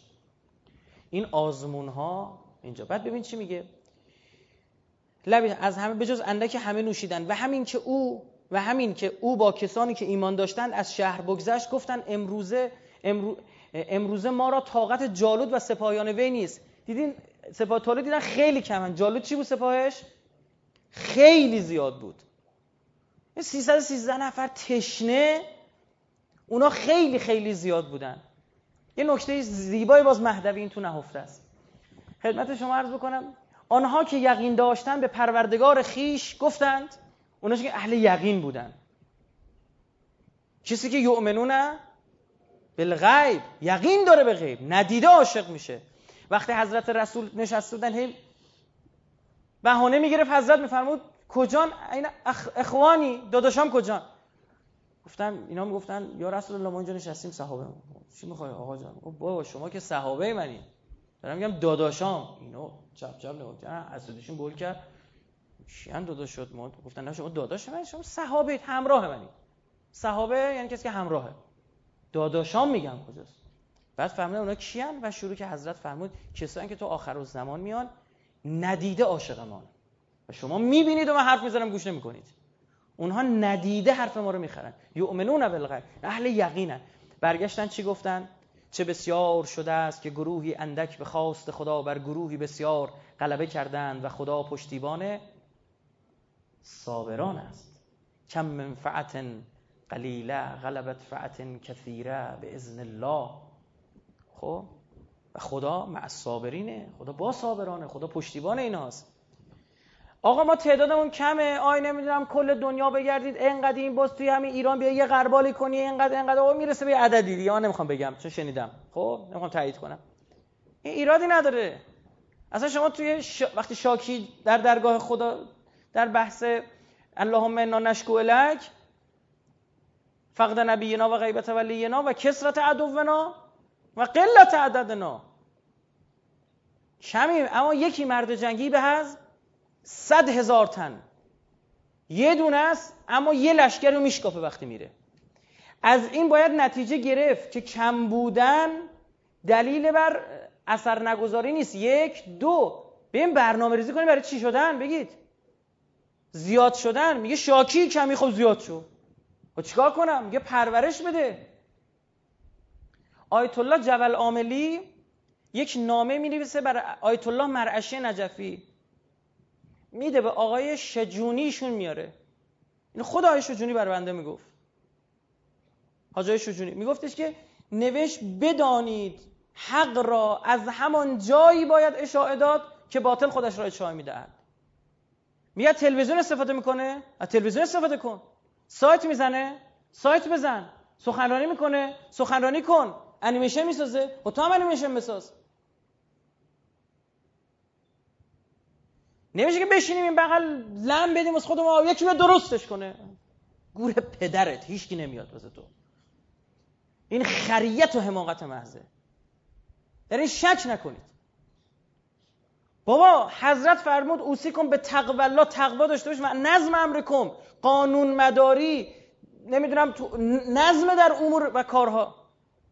الان میخوام مثلا فاتحه یه کاری رو بخونم میگم بریم هیئتی عمل کنیم. با چرا آبروی هیئت رو میبری؟ چرا اسم هیئت رو خراب میکنی؟ اهل بیت شما ببین نظمشون رو نگاه بکنید. مراجع تقلید شما با رفت آمدشون میتونید ساعت تنظیم کنید. اصلا اسلام آموزش نظمه. سر این ساعت بدو کارا تعطیل کن، برنامه تو بگو. آقا مگه تو نمیدونی سه اذان میخواد بشه؟ مگه نمیتونی سه جوری برنامه‌ریزی کنی که تو برنامه‌ریزی بلد نیستی، تو نظم نداری. بابا ما پشت ایدئولوژیمون مثل کو محکمه. بیام ارائه بکنیم. هر شیعه‌ای بس 3-4 تا زبان خارجی بلد باشه. فارسیش بلد نیست حرف بزنه. به خدا همین دانشجوها گور به گور شده اینا کاغذ بعضن به ما میدن تو سوالاشون نوشته شما در عرایض خود فرمودید. بابا این چی نوشته؟ آقا پدر ما در عرایض خود فرمودید. اینا یکی نشون بدی مرغ پخته خندش میگیره. بابا هر بلدی بهش بگی آقا برو این بحثو ارائه بده، برو یه جای ارائه بده، به تته پته میفته. الان باید هر کدوم شما یه بلندگو بشید. انرژی رو داری یا الان توی این زمان روم یاهو مسنجر خیلی چی بود، بولد هایلایت بود، میرفتی تو روم هندیا با 1 میلیارد جمعیت، ایرانی ها اونجا فقط بودن با 70 میلیون جمعیت. به خدا میرفتی تو روم تایلندیا، بعد اولا کد بود بعد بستن اینا. هر کدوم مثلا گفتن تبریزیا بریم تو روم تایلندیا، شیرازیا بریم تو روم نمیدونم کجا. هر کدوم یک کشور، هر شهر ما قابلیت اینو داشت بزنیم جلوشو بگیره. الان خیلی از کلمات که هم ببین سرچ عربی و فارسیش یکیه، یعنی کلمه عین همش نوشته میشه، شما میزنی سایت فارسی میاره. یعنی این حضور کیفی ایرانی‌ها. خب بابا همینو بیا تو مسیر درست، صبح 12 ساعت میشینه وبگردی میکنه، شروع میکنه این سایت‌های زرد هست که یکیو میزنی 4 تا وا میشه. خب آقا همینجوری نمیدونم دختری با قد نمیدونم فلان، سگی که زبانش رو به گوشش میزند، برو به عکسش رو ببینه نمیدونم فلان. بابا وقتش رو تلف میکنی. هر کدوم شما 3-4 تا زبان بلد باشید. بیاید با دنیا مستضعفن، حرف به اینا نرسیده. به خدا قسم ما تو مستضعفین که دفتر اومدن بعضیشون بودن 30 دقیقه 45 دقیقه طول کشیده. 45 دقیقه برای حرف زدی، برگشته گفته من نمیدونستم. 45 دقیقه. هر کدوم شما انگلیسیتون رو خوب کنید، عربیتون رو خوب بکنید، زبان اردوتون رو برید خوب بکنید. همین صهیونیست‌ها با این زبان عبری شما پدرمون درم 4 نفر پیدا نمی‌کنه عبری بلد باشن. مجبور شدن خودمون کلاس آموزشی بذاریم. گفتم الحمدلله الان نتایجش داریم میگیریم. اون موقع که من داد می‌زدم بودن آقا بیاید کلاس بذارید اینا بعداً به درتون بخوره و فلان چیزا، کسی با بابا بلا می‌کنه. الان که دونه دونه سایت‌ها و روزنامه‌های رژیم صهیونیستی رصد میشه به زبان مادری خود اینها، اون موقع میگن آجا نه خوب بودا. میگم دانشکده‌ش هم الحمدلله شنیدیم که الان دانشگاه تهران، دانشکده مطالعات جهان کلاسش هم آورده، خیلی خوبه. 170,000 یهودی فارسی زبان تو اسرائیلن، بالاترین اینا میچرخونن. بعد تو میری تو بالاتر میگی توهین به اهل بیت نوشته، فکر می‌کنی یه ایرانی نوشته. مناشه امیر میگه 200,000 تن. خیلی از این سایت‌هایی که توهین دارن میکنن توسط همینا از توی اسرائیل داره هدایت میشه. اون فارسی مینویسه. ما برنامه‌مون نیست ما هم سایت عبری بزنیم بریم توهین بکنیم به مقدس. نه ما برعکس، به خدا قسم مقدسات اینا برای ما مقدس تره. حضرت موسی رو ما بیشتر احترام میذاریم اینا. حضرت داوود رو برید اون تو بخونید، اینجا بیاد ببینید تو قرآن ببینید چه جوریه. ما که بیشتر شما معصوم نمیدونید، ما معصوم میدونیم. ما میگیم عبد خداست، شما زنازاده و زناکار و زنای با محارم و یک مزخرفاتی تو چپوندن که ما میگیم حرف حق رو بگیم. بابا بگیم کسایی که واقعا پیرو فلان پیامبر هستی اینه. الان میزنید تو اینترنت شیعه، اولین عکسی که میاد اینا اون دنیا پدرشون رو خدا در میاره. آقا به زور خودم نگه داشتم، خدا وکیلی 4 تا آبدار بگم جیگرم حال بیاد. خب بابا میزنی شیعه یعنی شیعه، اول میاد عکس قمه زنی میاد. خب این گوگل گور به گوری هم آمدانه سری سرچ رو میره اول. خب بابا تو داریش موجب وهن تشیع میشی. تو هم مراجع افتاده، برید از مراجع بپرسید، مراجع فرمودن چیزی که موجب وهن تشیع بشه و وهن دین بشه که نباید انجام بدی. که کاسه داختر نه با عبدالله و باید براش خون بریزیم، جیگر گیر بشور سوریه خون بریز، بشو دیگه، بشور سوریه. الان تو لبنان شلوغه، بشو برو اونجا. عراق جیگر دل، الان برو تو عراق. حرف مفت میزنه دیگه. یه هم ببینید 10 بار اینجا به بغلش میزنن، باد میکنه، تقی میزنن، یه خونی هم میریزه چون رو صورت رو اینجا خالیه. بعد چی شد، چال خونی فلان. نمیدونم کربلا یک وضعی بود.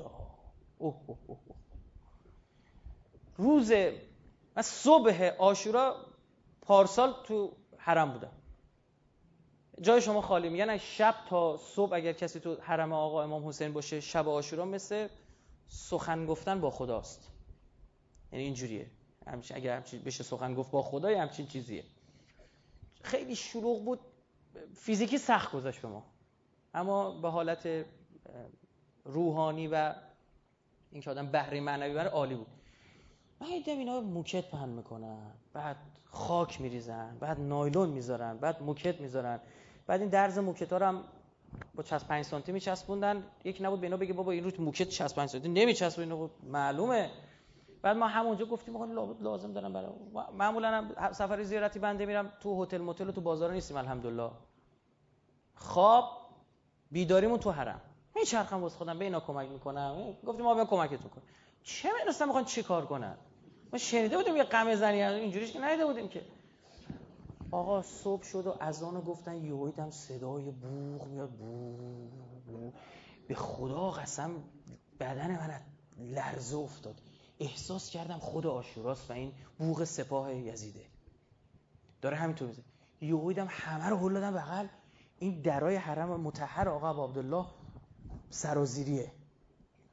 من نگاه کردم دم این درا وا شد، سیبیل تابیخ گوش ستیغ کرده، یه تک سفید تنشون کردن، سراسر خونه، دماغ تو دست، یکی دوتا اینجوری تکون میدم. یک صحنه تو عمرم سه چهار تا صحنه تو ذهنم ثبت شده که همینه. ما همینجوری خشکم زده. بعد از ما ایرانی‌ها دوربینو میگیرن دیگه. دیدم 500 تا گوشیم بابا رفت بالای هویی از خودشون. اونجا میره دیگه، اونجا حوصله گشتن خودشونو ندارن. رئیس عشیره میره دیگه، ما قول میدم بمبگذاری از تو عشیره من صورت نگیره. مهر امضا کل عشیره میرن تو حرم. خب بعد به خاطر هم خود عشیره پلیس داره، یعنی وقتی میخواد بری غریبه باشیم ما ایرانی عالیمونیم میریم اونجا با یه چیزی میریم تو، کاری نداریم زیارت. توی کربلا می تو حرم مثلا 5 تا نمازه، صدریا یه برن، سیستانیا یه برن، فلان. حرم حضرت عباس الحمدلله اینجوری نیست، یه دونه نمازه. خب بعد آقا یک صحنه این فیلم‌ها گرفته میشد، من میزدم تو سرم، گفتم وای این فردا تو اینترنته، بعد بیا خودتو بکش سخنرانی کن بگو چیه اینه، میگه برو بابا فیلمتون رو دیدم به خدا قسم. بعد نه برای عبدالله اومدیم بیرون، ما کفشامونو جا گذاشتیم، بریم سراغ کفشا. رفتیم سراغ کفشا، دیدیم کفش که چیه بابا، اصلا آش با جاش نیست، اصلا هیچی نیست. بعد تو هیروبیل بودم، یکی با ویلچر اومد بنده خدا جلو، گفت منم میخوام، عربی میگم، گفت منم قمه بزنم، میخواست بره تو. اون نگهبان عشیره وایساد، این راه نمیداد، گفت تو تکی از عشیره ما نیست. گفت میخوام بری چیکار؟ گفت میخوام قمه بزنم با همون قمه خونی خودش. گفت بیا جلو اینا، کلاشو اینجوری کرد واسه فرق واسه بود، تق تق تق تق تق 4 تا اینجوری زد و اینقدر قشنگ دورشو گرفت، یه 180 درجه چرخوندش، گفت برو خونتون. هولش داد اومد این طرفه، همینجوری اومد خونه، همینجوری ریخت. و ما رد می‌شدیم، تمام پاهای ما خون بود، اصلا کربلا رو خون برداشته بود. من نگاه کن حرفم ببین چی الان میگه. آ رایفی گفت آ قمه نزن، به تو چه ربطی داره، تو چی کاره؟ ببین اولا من کوچکتر از اونی ام که بخوام اصلا به دور و بر جایی که به اهل بیت، حوزه اهل بیت ورود پیدا کنم، اما بابا رهبر مملکت، مراجع، من یه حرف مراجع دارم میزنم دیگه، حرف دل به مراجع بزن. رایفی حرف مراجع را گفت دیگه، حالا خفش میشید. خب آقا ببینید اینا موجب وهنه به خدا قسم. الان یه نفر میخواد ببینه علی ابن ابی طالب کیه، یهویی براش داد حسین کیه، هو از حسین، کدومت رفتی 4 تا سایت بزنی انگلیسی میشه آ حسین ابن علی اینه. بعد اون حسین ابن علی یه جوری معرفی بکنی که اونطوری که مخاطب غربی میفهمه ها، متوجه چی میگم؟ یعنی بر مبنای مخاطب شناسی قوی، نه یه مش آدم بیکاره بیخود الکی دم بزنن امام زمان بیا. نه این نمیشه، با اینا امام زمان نمیاد. ما باید تمام توان خودمون رو بذاریم، تمام توان یعنی بخوایم قش کنیم دیگه. این مجلس هیئت رئیسش می‌خواستن دوباره قسم بخورن، بعد 23 داشتشون میداد، یه قسمی خوردم بعد برق منو گرفت. قسم به قرآن قسم میخورن دیگه، ما سوگند میخوریم تمام توان خود را بخربودم. یا خدا این چجوری قسم خوردم، چه قسمی خوردم؟ این تمام توان یه چیز نسبیه. تمام توان یعنی چی؟ یعنی قش کنی پشت میز کارت، تمام توان دیگه، با آب بپاشن رود، به کوبت بزنن به قول این چیزا پزشکی‌ها. خب بعد دوباره بیای بالا، یعنی چی؟ من میخوام بگم اگر اونو شنیده، هرچند اونجا با مسامحه میشه دید تمام توان، یعنی زحمت بکشی میپذیره، اما اینجا نگاه بکن تمام توان رو باید گذاشت. چون گفتم علما میگن همه چی جوره. گرفتی چی میگم؟ یه چیزی این وسط ناجوره، اونم شیعه پاکارنی لاف میزنه. تا اگر امام زمان دوست داری شروع کن، برنامه‌ریزی کن، همه چی تو خرج امام زمان کن. بگو فردا من مثلا دارم میخوام برم زبان انگلیسی یاد بگیرم، زبان عربی یاد بگیرم. این همه ایرانی پا میشن میرن مکه، ماشاءالله تمام بازارا رو که خوب بلدن پر کنن، پاساژا، تمام پاساژای عربستانی فارسی یاد گرفتن. چیزی که این بره عربی یاد بگیره، اونا فارسی یاد گرفتن. خب بعد اونجا آره مش قبل اینکه برن شروع میشه، آقا میری اونجا پاساژ بن نمیدونم بنو بلی نمیدونم چی میره اونجا، اینا خوب چیزایی داره و فلان، همش هم میدون چی. بعد بره اونجا آقا صحبت کنه، از تشیعش بگه، از مذهبش بگه، از مظلومیت ایران بگه در دفاع از اسلام. بلد نی، فارسی حرف زدنش هم بلد نی. هر وهابی ملزم 4 زبان یاد بگیره. خوب بدون 4 زبان یاد بگیره. این الان شده امروز تابلو اسلام. مگر در جستجوی ربنای تازه‌ای باشیم وگرنه 100 دعا زنده است، یک نفرین نخواهد شد. به مشتاقان آن شمشیر سرخ شعله‌ور در باد بگو تا انتظار این است، اسبی زین نخواهد شد.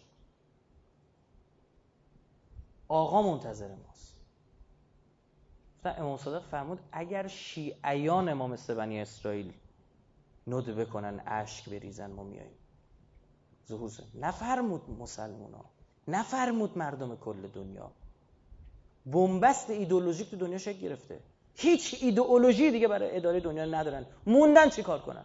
دیگه لیبرال دموکراسی آخرش بود. دیگه چیکار میخواد بکنید؟ کمونیسم، فاشیسم، اینا همه این ایسمای زهرماری جواب خودشونو دادن. و روایت داریم، اشتباه نکنم از آقا امام محمد باقر علیه السلام که میفرمان تمام ایدئولوژی ها آزمون خواهند شد تا اگر حجت ما آمد کسی نگوید اگر من هم می بودم می توانستم. تمام اینها آزمونش پس. امروز تمام ایدئولوژی، ببین اخوان المسلمین 80 سال دنبال این بود حکومت بتونه تشکیل بده. 80 سال با مدل حکومتش 1 سال بیشتر نتونست حکومت. دنبال مدل حکومتی عمر بن عبدالعزیز خلیفه 8 اموی بودن که آدم عادلی بود تو خلفای اموی، به عمر ثانی معروف، عمر دوم معروفه. آدم عادلی بود، اقلیت ها رو هم میپذیرفت. تونستن حکومت کنن؟ 1 سال نتونستن حکومت کنن. کله پا شد مرسی تو کودتا. نمیشه عزیز من. میرسوندت خدا به اینجا، یا ولایت اهل بیت را میپذیرید، مائده 54-55، یا تحت ولایت اهل کتاب و کفار میروید. حالت سومی نداریم. فلذا خود ظهور در زدن صهیونیست است عزیز دل من. کد ظهور در ببین رهبری یه نکته عجیب غریبی داره، من نمیدونم تلویزیون چی کار داره میکنه. اینا رو باید پخش بکنید. فلسطین راز مخفی ظهور است. راز مخفی ظهور دفاع از فلسطین. آقا حماس فلان کرده، حماس به حماس این کارو بکنه. آیا 70-80% حماس این حرفو زدن؟ بزنن. فلسطین اینو بپا. تو 20%شون اشتباه میکنن. بذار برگردن. دیدی عزیزم مصر رو رفتی باش بستی، این شد تهش. گفتی آخ چون دیگه اخوان المسلمین اومدن دیگه ما با اینا کار نداریم، با همین سلفیا میبندیم و ایناها. این شد تهش عزیزم. الان گردن کج کردن رفتن لبنان پیش سید حسن نصرالله. ببخشید غلط کردم. اینا بس برگردن. ما همینو میخوایم. بگه حجت برات، خدا میخواد حجت تموم کنه. بگه حماس دیدی راهی جز تشیع در مقابل ایستادن در مقابل این صهیونیست وجود نداره؟ دیدی نیست؟ بهت اثبات شد. خدا حجت خودش میخواد تموم کنه. بسیاری از برادران بزرگوار اهل سنت ما که خیلیشون رفیق ما هستن، اینا میگفتن بابا مگه امکان نداشته باشه این ماجرای حمله به خونه حضرت زهرا صورت گرفته باشه، چون عرب غیرت داشته به خونه کسی حمله بگید نمی‌کرد، وارد خونه نمی‌شده. دو، 40 نفر بریزن پشت در امکان نداشته، چون عرب غیرت داشته، تو رسم و رسومشون نبوده اینو. سه، اینکه 40 نفری سر یه نفر بریزن، بزنن بکشن، اصلا امکان نداشته، عرب تکی می‌جنگیده. نمی‌دونم 4، 5، 6، 7، 8 به جنازه‌ای که توهین بی‌حرمتی کنن نه امکان نداشته. ماجرا این شهید حسن شحاته اتمام حجت بود که دیدید نه عزیزم، نه 40 نفر که 3000 نفر رفتن، 3000 نفر آدم ریختن اونجا. من بچه گفتم فیلمشو بزن تو سایت، 3000 نفر آدم ریختن اونجا و من به خدا قسم نگاه میکردم، گریه میکردم، گفتم لا یوم کیامک یا ابا عبدالله، لا یوم کیامک یا ابا عبدالله. من وقتی دیدم این حسن شحاته میده از علمای حنفی بود، 50 سالگیش شیعه شد، از علمای الازهر و خیلی ها هم شیعه کرد در مصر. گناهش این بود نیمه شبان جوری ریختن اون بلا رو سرشون آوردن، یه فاجعه بود. خب آقا کی میخواد بیا جواب بده؟ بیا نگاه کنید، من ببین اصلا فیلمشو پیدا کنم براتون پخش کنم اگه پیدا بشین. کامپیوتر ما واسه بازار شام میمونه. یه صلوات نعت بفرمایید.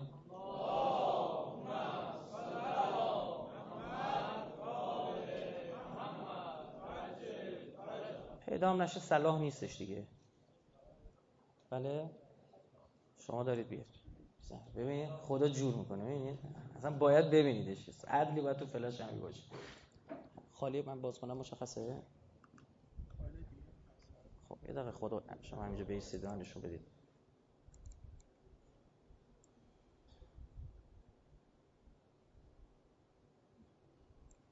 همین دیگه دست شما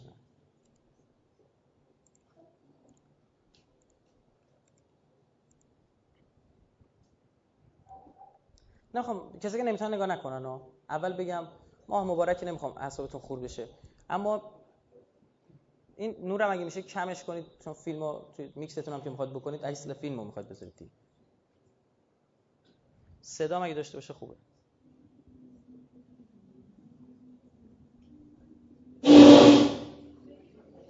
نه انقدر دیگه نگفتم. خب صدا بیام. این شبکه ولایت پخش کرد. تو اینترنت هم هست.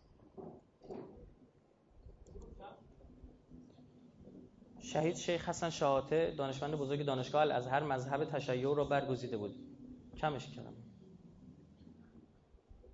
و این اقدام در میان مصری‌ها به ویژه قاهره ایجاد تنش کرده بود. مطبوعات در مورد او بسیار نوشتند و مردم را علیه او شوراندند.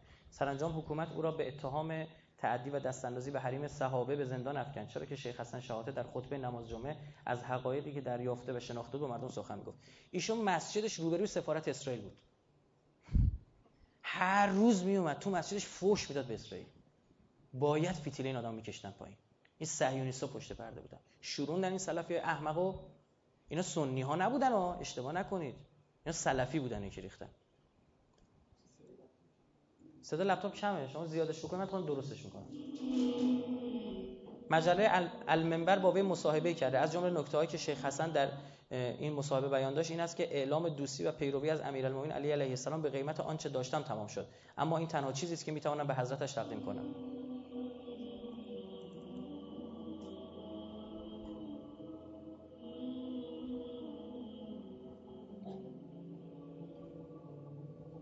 در مصر عاشورا را عید خوانده. بله سلفی‌ها روز عاشورا را عید اعلام کردن. عاشورا در آن شادمانی و اینا نشونه‌های آخر زمانه. چه ببینید بنی ابو یوسفیان رو میشن. تمام وجودم فریاد شد. ایشون تو مصاحبهش گفته بوده. و از حنجره هم بیرون آمد که چگونه در روزی که فرزند رسول خدا کشته شده دست افشانی و پایکوبی می‌کنید.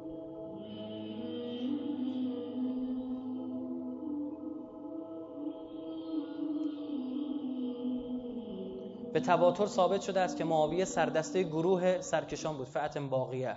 منابع اهل سنت هم از قبلا تو سخنرانی خودم گفتیم. با این حال چگونه کسی را که به ناحق از معاویه به عبارت سید و سرور و معاویه رضی الله عنه که خدا از او خوشتی بود لعنت الله علیه یاد میکنم میتوان انسان دانست؟ اعتراضاتشون بود، نه آدم خودش دنبال حق بوده.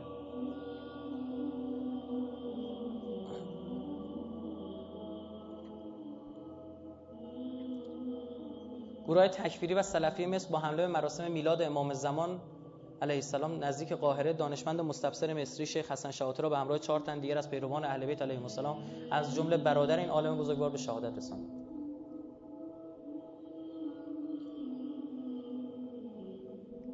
از بینندگان محترم به خاطر پخش این تصاویر رسوم، کسی که واقعا نمیتونن نگاه کنن نگاه نکنن، سخت این تصاویر دیدنش.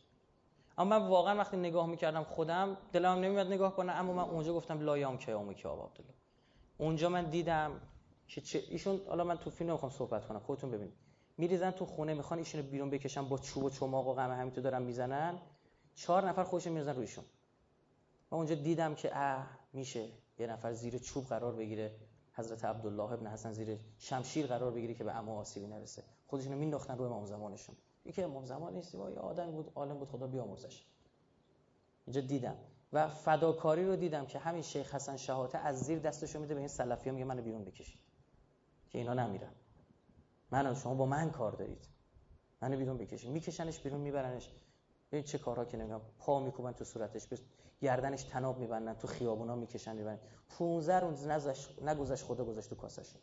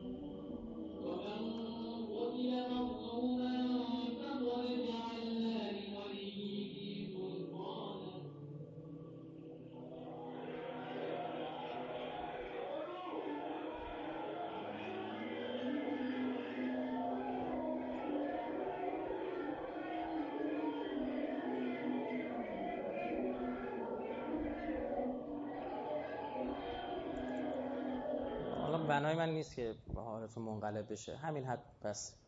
خب ببینید اینا به خدا اینا نشانه ظهوره. چرا نشانه ظهوره؟ مگه حجت تمام میکنه، میگه بابا دیدی میشده، همین الانش داره میشه. از تو دل سلفیگری رو بخوام حکومت بخوان تشکیل بدن چیکار میخوام بکنن؟ یعنی حکومت دستشون نبوده این شده. حکومت بخوان تشکیل بدن واویلا نیر اون روزو میشه حکومت سفیانی. حکومت سفیانی دیگه چی میخواد بشه؟ پس عزیزان مگر در جستجوی ربنای تازه باشیم، یعنی شروع کنیم از خودمون. کارش آقا مملکت فلان، با مملکت چیکار داری؟ تو خودتو درست کن، خودتو درست کن، دست یکی دیگه رو بگیر. یعنی شبکه‌های هرمی چجوری گسترش پیدا میکنن؟ به چی فرا بخون؟ به تقوای الهی، به گناه نکنید. اینو اصله. کار برنامه‌ریزی شده، دقیق، زندگی اون برنامه‌ریزی شده، 2 ساعت بعدش خبر نداره طرف. میخواد چیکار بکنه؟ اصلا معلومه چیکار میخواد بکنه. هیچیش معلوم نیست. بی برنامگی میریزه، از سر و کوله ما میریزه. آقا زنگ میزنه. آقا بریم بیرون. کجا بریم؟ بریم یه دوری بزنیم. کجا میخوای بری؟ میریم یه جایی. نه کجاشو، نه تایمشو، نه بریم. یعنی هیچی. میگه آقا 70 80 سال به من شیعه که آقا خیلی هم کم هم هستیم تو دنیا ظاهرا. اینا به ما وقت دادن 70 80 سال، خب بریم حرومش کنیم. دهنکجی کنیم به خدا. طلب اینو بدارم وقتم تلف میکنم. خدایا ببین عمر من شیعه دادی. به من شیعه دادی، من بسوزونمش دست کسی دیگه نباشه. آقا برنامه روز 10 ساعت میخوابه. آقا امام سجاد در صحیفه سجادیه گریه میکنه به درگاه خدا. میگه خدا ببخشید من میخوابم. مگه چقدر آقا میخوابیده؟ همون اندکشم که ببخشید میخوابم. جسمم میطلبد بخوابم.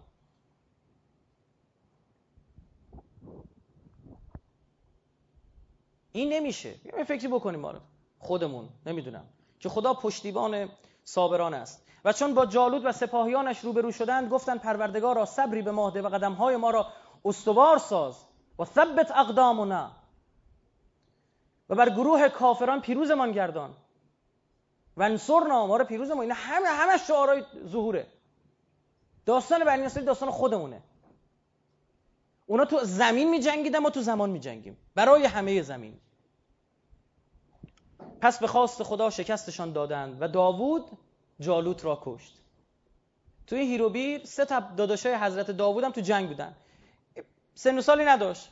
باباش یسی فرستاده بودش که بره تیمار کنه داداشاشو، آب بهشون بده، غذا بهشون بده، هواشون داشته باشه. تو اون هیروبیر این اومده کری میخون. ماجرای چیزام نوشتن قد و قوارش چجوری بوده این گور به گوری جالوتو. خب یه چیزایی نوشتن رو من براتون بخونم چجوری بعد این حضرت داوود چیکارش میکنه.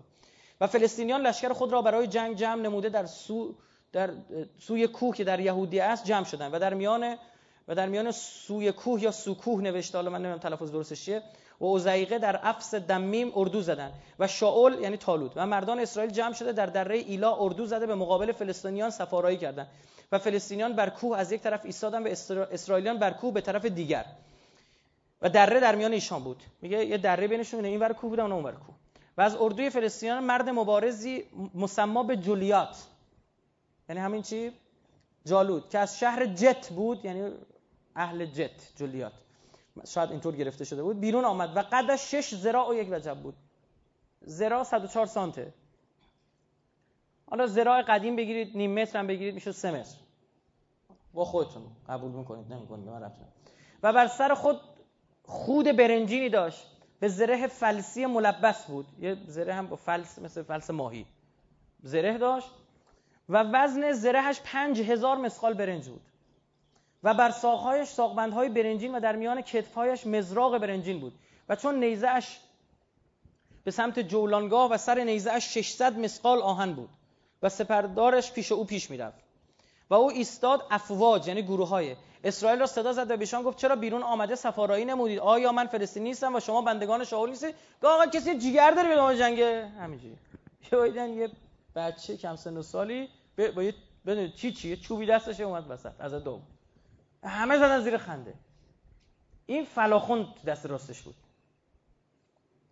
فلاخون قلاب سنگ، خراسانیش میشه همون پلخمونی که خراسانی میگن فلاخونه، پلاخون اینجوری، حالا خودشون هم نمیدونن. 5 تا سنگ گذاشت توش، همچین چرخون چرخون چرخون چرخون زد، خورد تو پیشونی جلو، همون بالا افتاد به درک واسه شد. آقا جنگ کلا به هم خورد، همه گذاشتن در رفت، اینو پیروز شدن. خدا تو قرآن میگه ما به خاطر همین کارش بهش ملک دادیم و حکمت دادیم و چوری نه. این شما رو یاد داستان کی میندازه؟ عمرو بن عبدود وقتی میاد کری میخونه و علی بن ابی طالب وقتی میره همه میخندن و وقتی میزنه پدر اون رو در میاره، خب میزنه میکشدش. پس آیا خدا به علی نمیخواهد ملک و حکمت بدهد؟ ها؟ استفهام انکاری نمیشود؟ بگذاریم. اما خلاصه این ماجرا بود. در تورات هم براتون خوندم، کتاب اول سموئیل باب 17 آیه 1 تا فکر کنم 7 تا 8 باشه. بله 7. اما تو چی برگشت. حالا طالوت پیروز میشه، حکومت میخواد تشکیل بده، مورد حسادت داوود قرار میگیره. یعنی طالوت به داوود حسودی میکنه، داوود علیه السلام به طالوت. حضرت داوود به کفار پناهنده میشه، کفار فلسطینی. اون موقع کافر بودن. یعنی ساکنان مردم فلسطین. پس همین که اینا میگن فلسطینیان نشون میده که قبل اینا تو فلسطین بگید آدمایی بودن. و به این نکته دقت کنید، تو کتاب خودشون میگن ما رفتیم با فلسطینیان جنگیدیم. پس این فلسطینی بوده دیگه قبل شما. این نکته است، نکته کتاب خودشون گفته. حالا بگذاریم. میگه مورد چی میگم، این دروغه ها. میگه حضرت داوود پناه برد به کافرا، رفت با اونا برنامه‌شو بس، حمله کرد، طالوت رو شکست داد، شد پادشاه کل دیگه بنی اسرائیل. همه 12 سبت با هم یکی کرد. 965 قبل از میلاد. 7 تا پسر طالوت هم بیگناه بودن بندگان خدا، برای یک سریشون هم خدمت شما عرض بکنم کمک کرده بودن و دخترش هم تازه گرفته بود. میکال رو از داوود از دختر طالوت گرفته بود. میگه زد 7 تا برادر زنش هم زد کش تازه. یعنی صفاک و خونریز نشون میدن. زناکار نشون دادن حضرت داوود. یک اوضاع عجیب غریبی داره. و خود یه کاری کردن، خود حضرت داوود در مزامیر رسما میگه من حرامزاده هستم. پناه بر خدا، پناه بر خدا از این مزخرفات. ما اینا هیچ کنه فنه او یک بنده الهی بود، خدا پیامبر بزرگ الهی بود. حتی یک جاهایی برخی قائل بر اینن که حضرت داوود به امامت هم رسیده. و جعلنا منهم ائمه، میگه این منهم داره صحبت داوود و ایناست. حتی میگن به امامت هم رسیده بوده برخی میگن. خب برخی مفسرین. حالا اینو یاد داشته باشید یه همچین نسبت‌های اینا بی‌شرمانه دارن، همین جریانی که امروز به مقدسات توهین میکنن. خب ایشون 1000 قبل از میلاد وارد اورشلیم میشه. بالاخره اون اورشلیمی که باید فتح میشد در زمان ولی معصوم بعدی حضرت داوود چی شد؟ فتح شد. منتها اینا عهد و شکستن تو آزمون حکمیت. در زمان حضرت سلیمان دوباره خدا بهشون لطف میکنه، اما دیگه بعد از سلیمان دیگه اینا رنگ اورشلیم ندیدن و نخواستن هم که برن، چون درگیر گناه شدن. این صهیونیست‌ها رو میگن ما با یهودیای خوب مؤمن معتقد کاری نداریم. اینو بارها تو سخنرانیام گفتیم قبلا. خب حضرت داوود و مزامیرش، مزمور 51 ببین آیه 1 تا 5 براتون بخونم. خیش گناهان مرا محو ساز، مرا از عصیانم به کلی شستشو ده. حضرت داوود داره میگه من گناهام ببخش. ببین آروم آروم شروع میکنم به کجا میرسونه. و از گناهانم مرا طاهر کن، زیرا که من به معصیت خود اعتراف میکنم و گناه هم همیشه در نظر من است. من به تو و به تو تنها گناه ورزیده و در نظر تو این بدی را کردم، تا در کلام خود مصدق گردی و در داوری خیش مزکا یا مزکی شوی. اینک در معصیت سرشته شدم. اصلا سرشت من در گناه بوده و مادرم در گناه به من آبستن گردید. ببین اینا رو میاره اینجا تو کتابا مزامیر میده دیگه. اشعار خود حضرت داوود از معجزات این پیامبر بزرگ الهی علیه آلاف تحیت و ثنا این بود که ایشون هم شاعر خوبی هم خواننده خوبی بود. صدای بسیار زیبایی داشت. وقتی میخون میگفتن کوه و در و دشت تمام طبیعت با او تسبیح خدا میگفتن. برخی بیهوش میشدن وقتی صدای حضرت داوود رو میشنیدن، از خود به خود بیخود میشدن. ببین چه مزخرفاتی رو آوردن همینجا گفتن. بگذاریم حضرت داوود پس از رحلتش میرسه به کی؟ سلیمان. اینا از اون منطقه هنوز بیرون نرفتن. ارض هنوز چیه؟ تو همونجاست. دوره سلیمانه که بعد از یه دوره پراکندگی حضرت سلیمان با یه سری جنگ‌ها حاکم میشه بر کل منطقه و یک حکومتی به وجود میاره که بنی اسرائیل و بنی اسماعیل هم به عمرش ندیده. هیچ کس تو دنیا همچین حکومتی رو هنوز ندیده. یک مسجد ساخت برای خدا، منتها برای اینکه حال این شیاطینی رو که دیگه پرستش می‌شدن و ارتباط می‌گرفتن، اینا رسما دیگه رفت آمد داشتن، حال اینا رو بگیریم گنده اون شیاطینا 72 تاشونو گرفت آورد به زنجیر کشید گفت بیاید مسجد بسازید. خیلی سخته ها. بود تا دیروز خودش پرستش می‌شده، حالا گفت بیا مسجد بساز. به طور کل از عهد عتیق حذف شده. به طور کامل هیچ اثری ازش نمونده. اومدن یک داستان دیگه. اصلا میگه که ببین معبد، این بارها گفتم، ساخته شد با سختی و در حالی که در بند بودن. اینا دوباره میگن معبد رو میسازیم برای پرستش یابولان. منتها این بار چیم؟ آزادیم. فری میسنز. این همه تاکید بر ساخت دو مجدد معبد سلیمان اینه. خب اون مسجد ساخته بود از سلیمان، نه این حرفا که اینا، این مزخرفاتی که در واقع اینها میگن. خلاصه اما تو تورات چی نوشته؟ میگه که حضرت سلیمان از پادشاه سور هیرام ابیف کمک خواست، گفت بیا برای من معبد بساز. برای اینکه این حذف بکنن جنا معبد رو ساختن، اومدن چیکار کردن؟ یه آدمی تراشیدن گفتن اون اومد ساخت.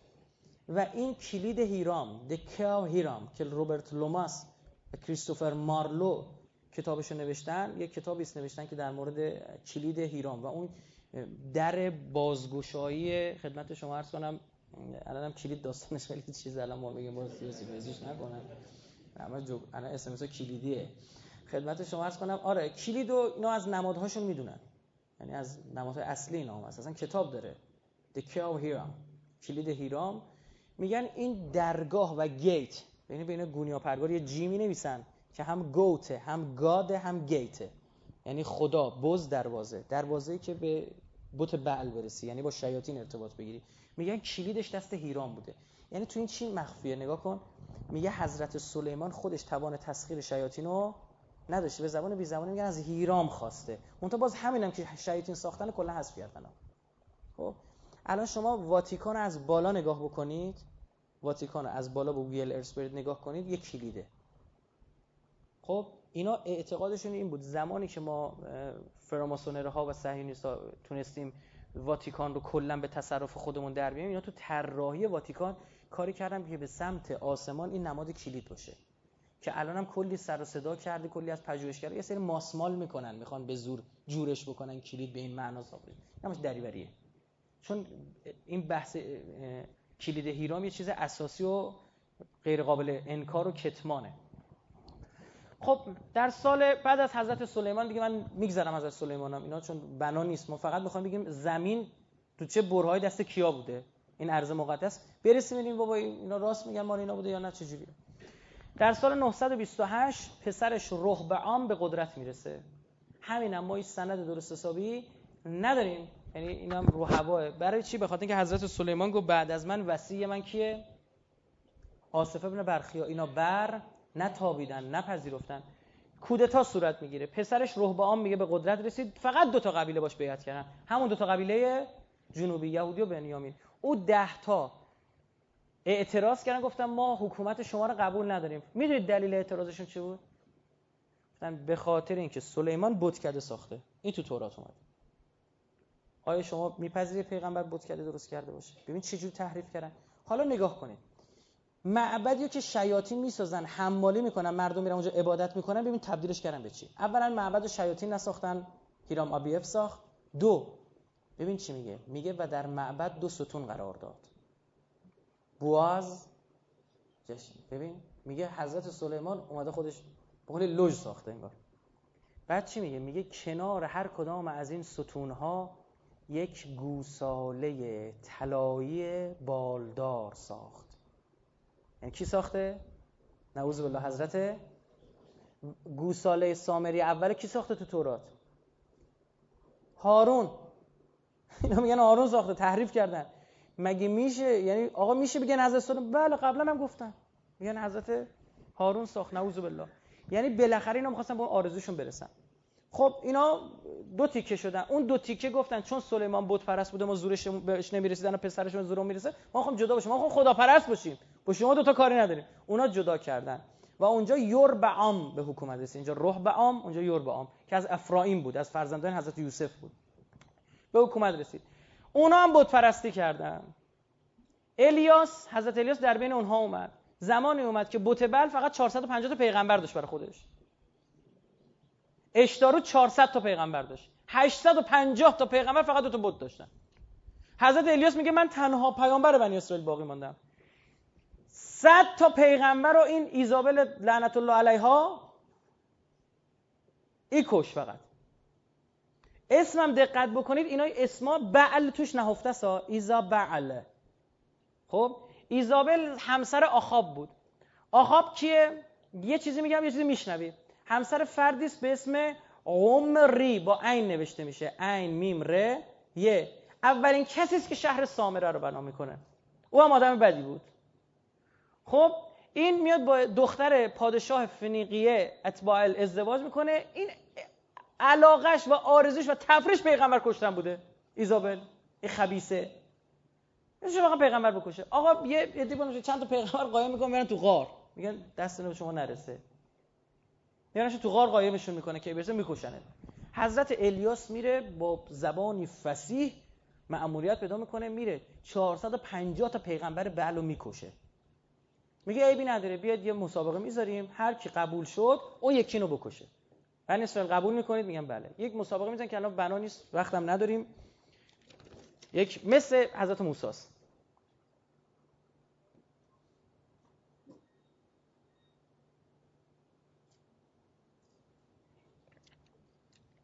خدمت شما عرض بکنم که این همون دربی که حضرت موسی داشت با این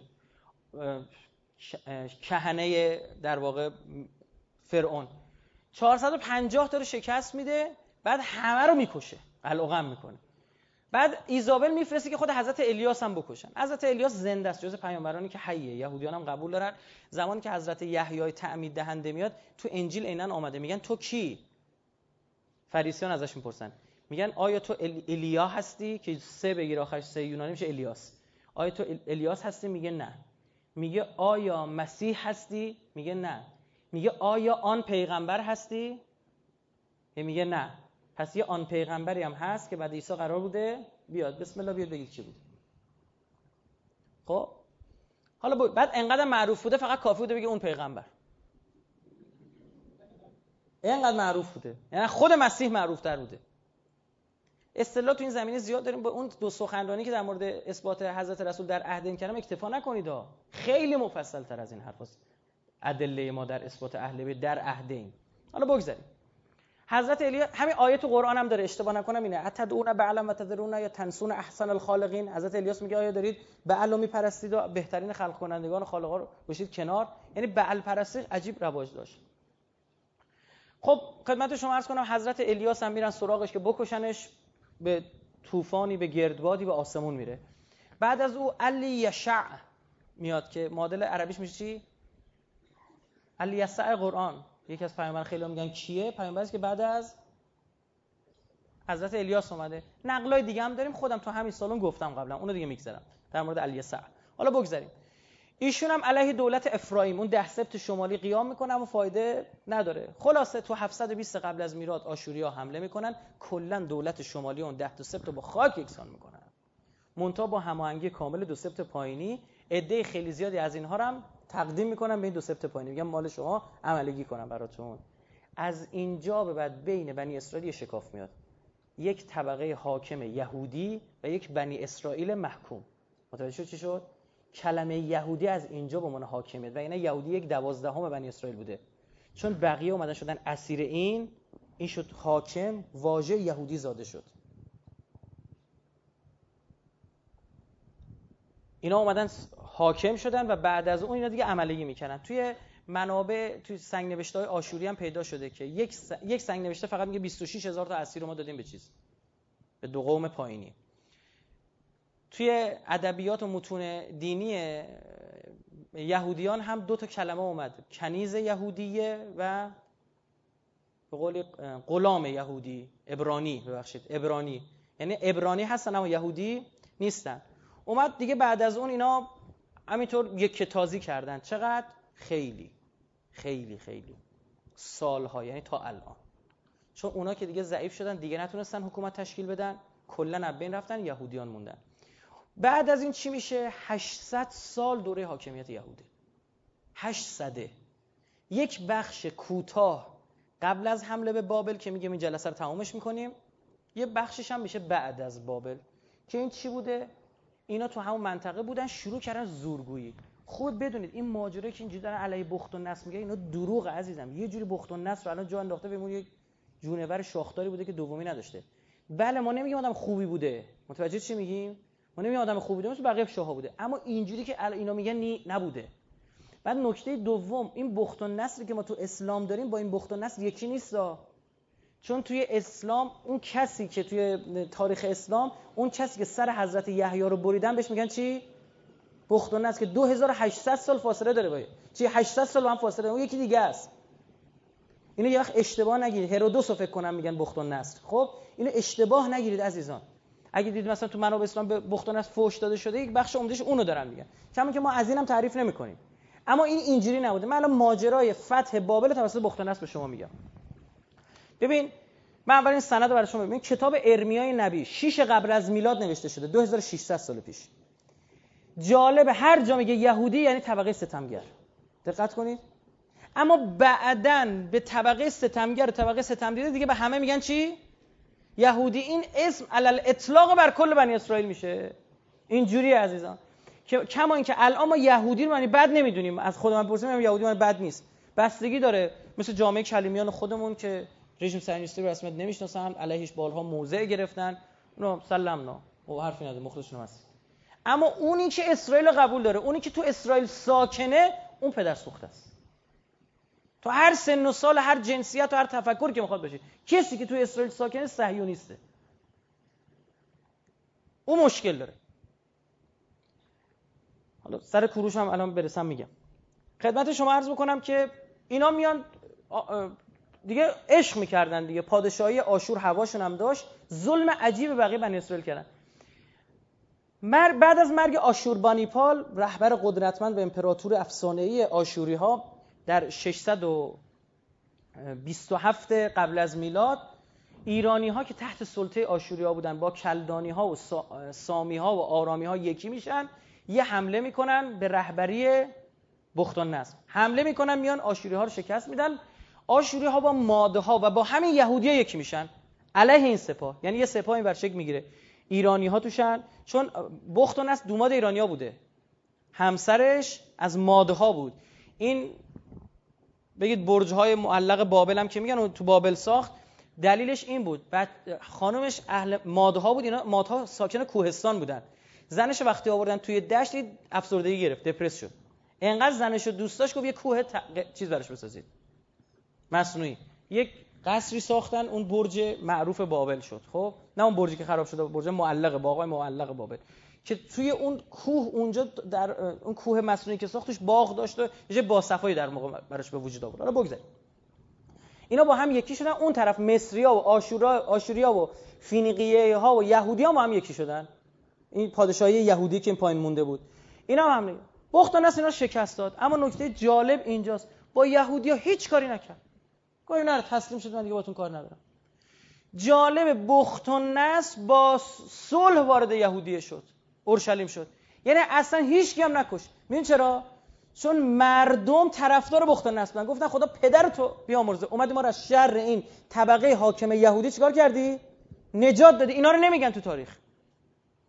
بعد بختالنصر اومد چیکار کرد؟ پادشاه اینا رو آورد بابل به عنوان نماینده سیاسی، پسرش که یحوه یقیم اسمش بود آورد گذاشت سر کار.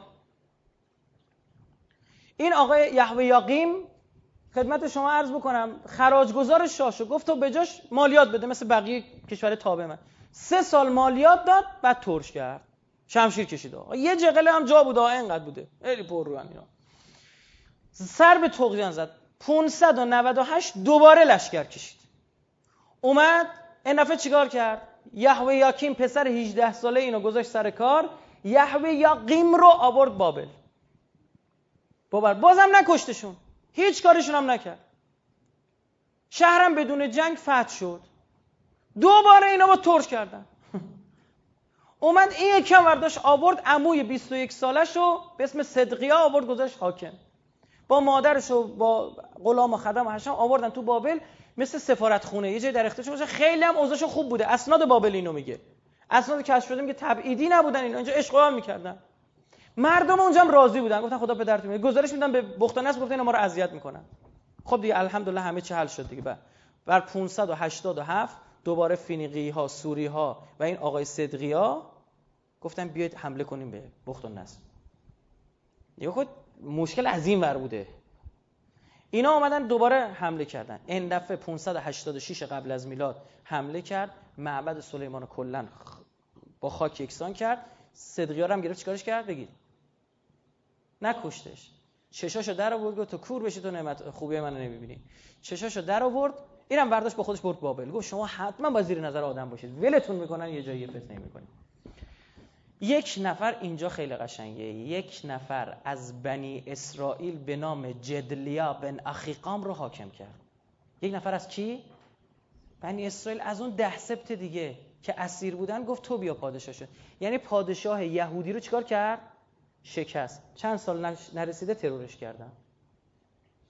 این که میگم بختالنصر اومد معبد سلیمان رو خراب، غلط کرد، معبد سلیمان خراب کرد، ما کاری نداریم. اما معبد سلیمانی که شما کرده بودید چی؟ بگید بتکده. در زمان همین آقای صدقیا ایشون با افتخار بت میپرست، از اون بت پرستای قهارم بود، اساسی حرفه‌ای. خب اینا مد نظر اون باشه.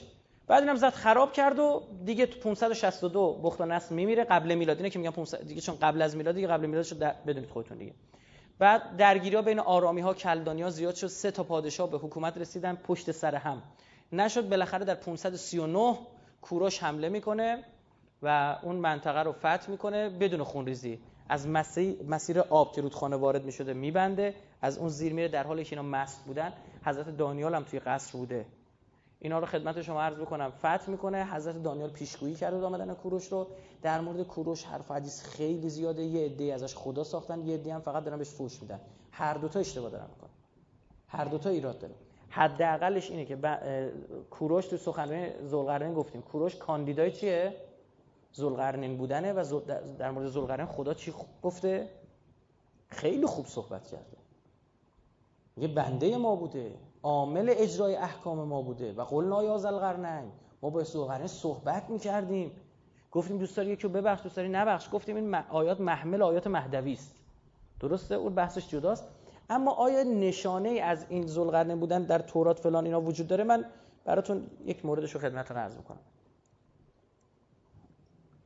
این خدمت شما عرض بشم که متن، من خودم باید بچرخم نگاه کنم، متن عبری همراه با فونوتیکش و ترجمهش هستش. اینجا شما یک واژه دارید، بعل ها کارنیم. خب این در مورد، حالا اسپل میکنم براتون و تجزیه ترکیبش رو بهتون میگم. ببین، بعل یعنی خدا، شوهر، صاحب اختیار در لغت. چرا اینا بت بعل رو چی میدونستن؟ خدا میدونستن، شد نماد خدا. نماد آلت جنسی مردانه میدونستن، آلت جنسی شیطان، شد نماد چی؟ بعدها تو زبان شد چی؟ شوهر. بعولهن، شوهرانشان. داریم و بعلها یعنی بر شوهرش. عربی الان به شوهر میگن بعل. بعد یکی دیگه هم چون خدا و شوهر شد، صاحب اختیار هم معنی داد. اینجا یعنی صاحب بعل. ببین میگه بعل، این بعل، این کلمه ها در زبان عبری یعنی حرف تعریف. معادل عربیش میشه چی؟ الف و لام. انگلیسیش میشه چی؟ ده. باریکلا. ببین ارث، ارث یعنی سرزمین. بگید یعنی ارض، زمین. اگه بخوای بگی یه زمین مخصوص مد نظر میشه چی؟ هارث. اصلا هارث یعنی الارض، یعنی سرزمین مقدس. الان این صهیونیست‌ها میخوان برن اسرائیل، میگن میریم ارث، نمیگن میریم اسرائیل. واژه‌ای که بین خودشون استفاده میکنن ارث یعنی سرزمین مقدس. یا مثلا یهودی‌ها میخوان شروع کنن صحبتاشونو، میگن بشم هاشم. به یعنی به، شم یعنی اسم، بسم. سه گفتیم به ش تبدیل میشه دیگه ها. بس ها یعنی چی؟ الف و لام. بسم هاشم، ها بازم سم. بسم الاسم، به اسم الاسم، به اون نام خاص که میدونیم. اینا نمیخوان اسم خدا رو ببرن. یک اینا ببینید الان بعضی از همین فرقه ها تو کشور خودمون کاملا مشخص ریشهشون کجاست. بسم الله الرحمن الرحیم رو حذف کردن، میگن به نام، بی نام. العاقل بالاشاره، حواستون باشه. گفتم شما فهمیدید، متوجه شدید؟ شروع نام به نام الله، بسم الله الرحمن الرحیم، که خودش اثرگذاره. خب مالو کار نداریم. این ها هم اونجا باز معنی ال بود، کار نداریم. میگه که بعلها یعنی صاحب ال. کرن کاملا واضحه. ببینید که من زومش کنم.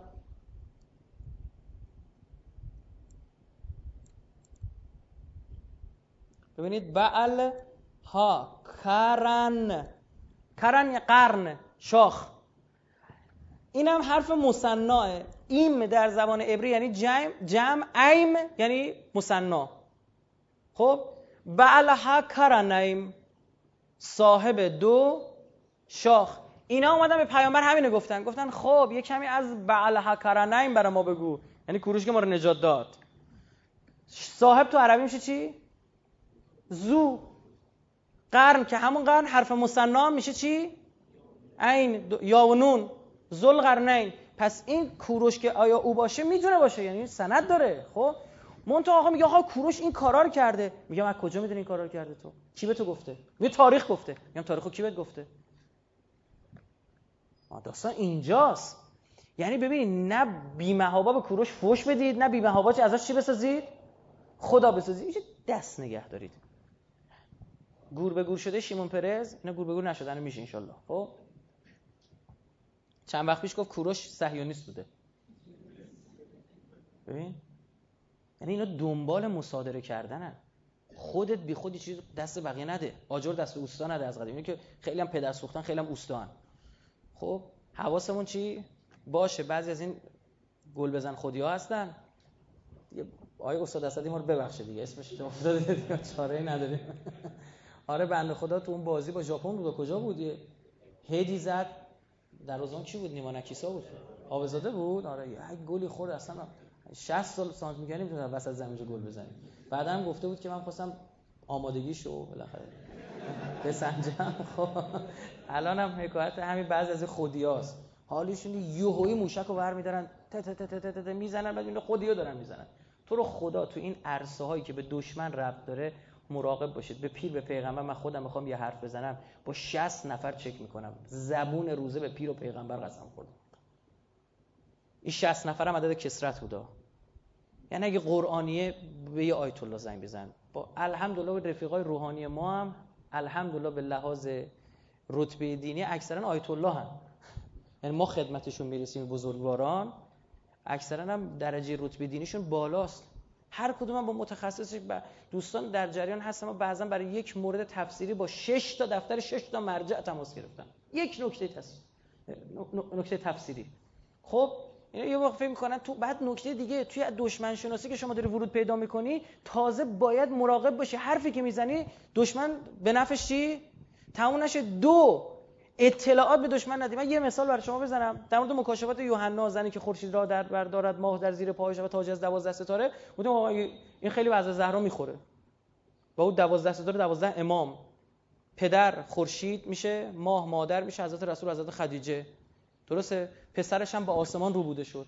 بله اصلا ما روایت داریم که آمد حضرت نرجس خاتون دید آقا صاحب زمان چی نیست، نگران شد، پرسید از امام حسن عسکری، گفت دل فرشته ها ملائک براش تنگ شده، میبرنش زیارتش میکنن.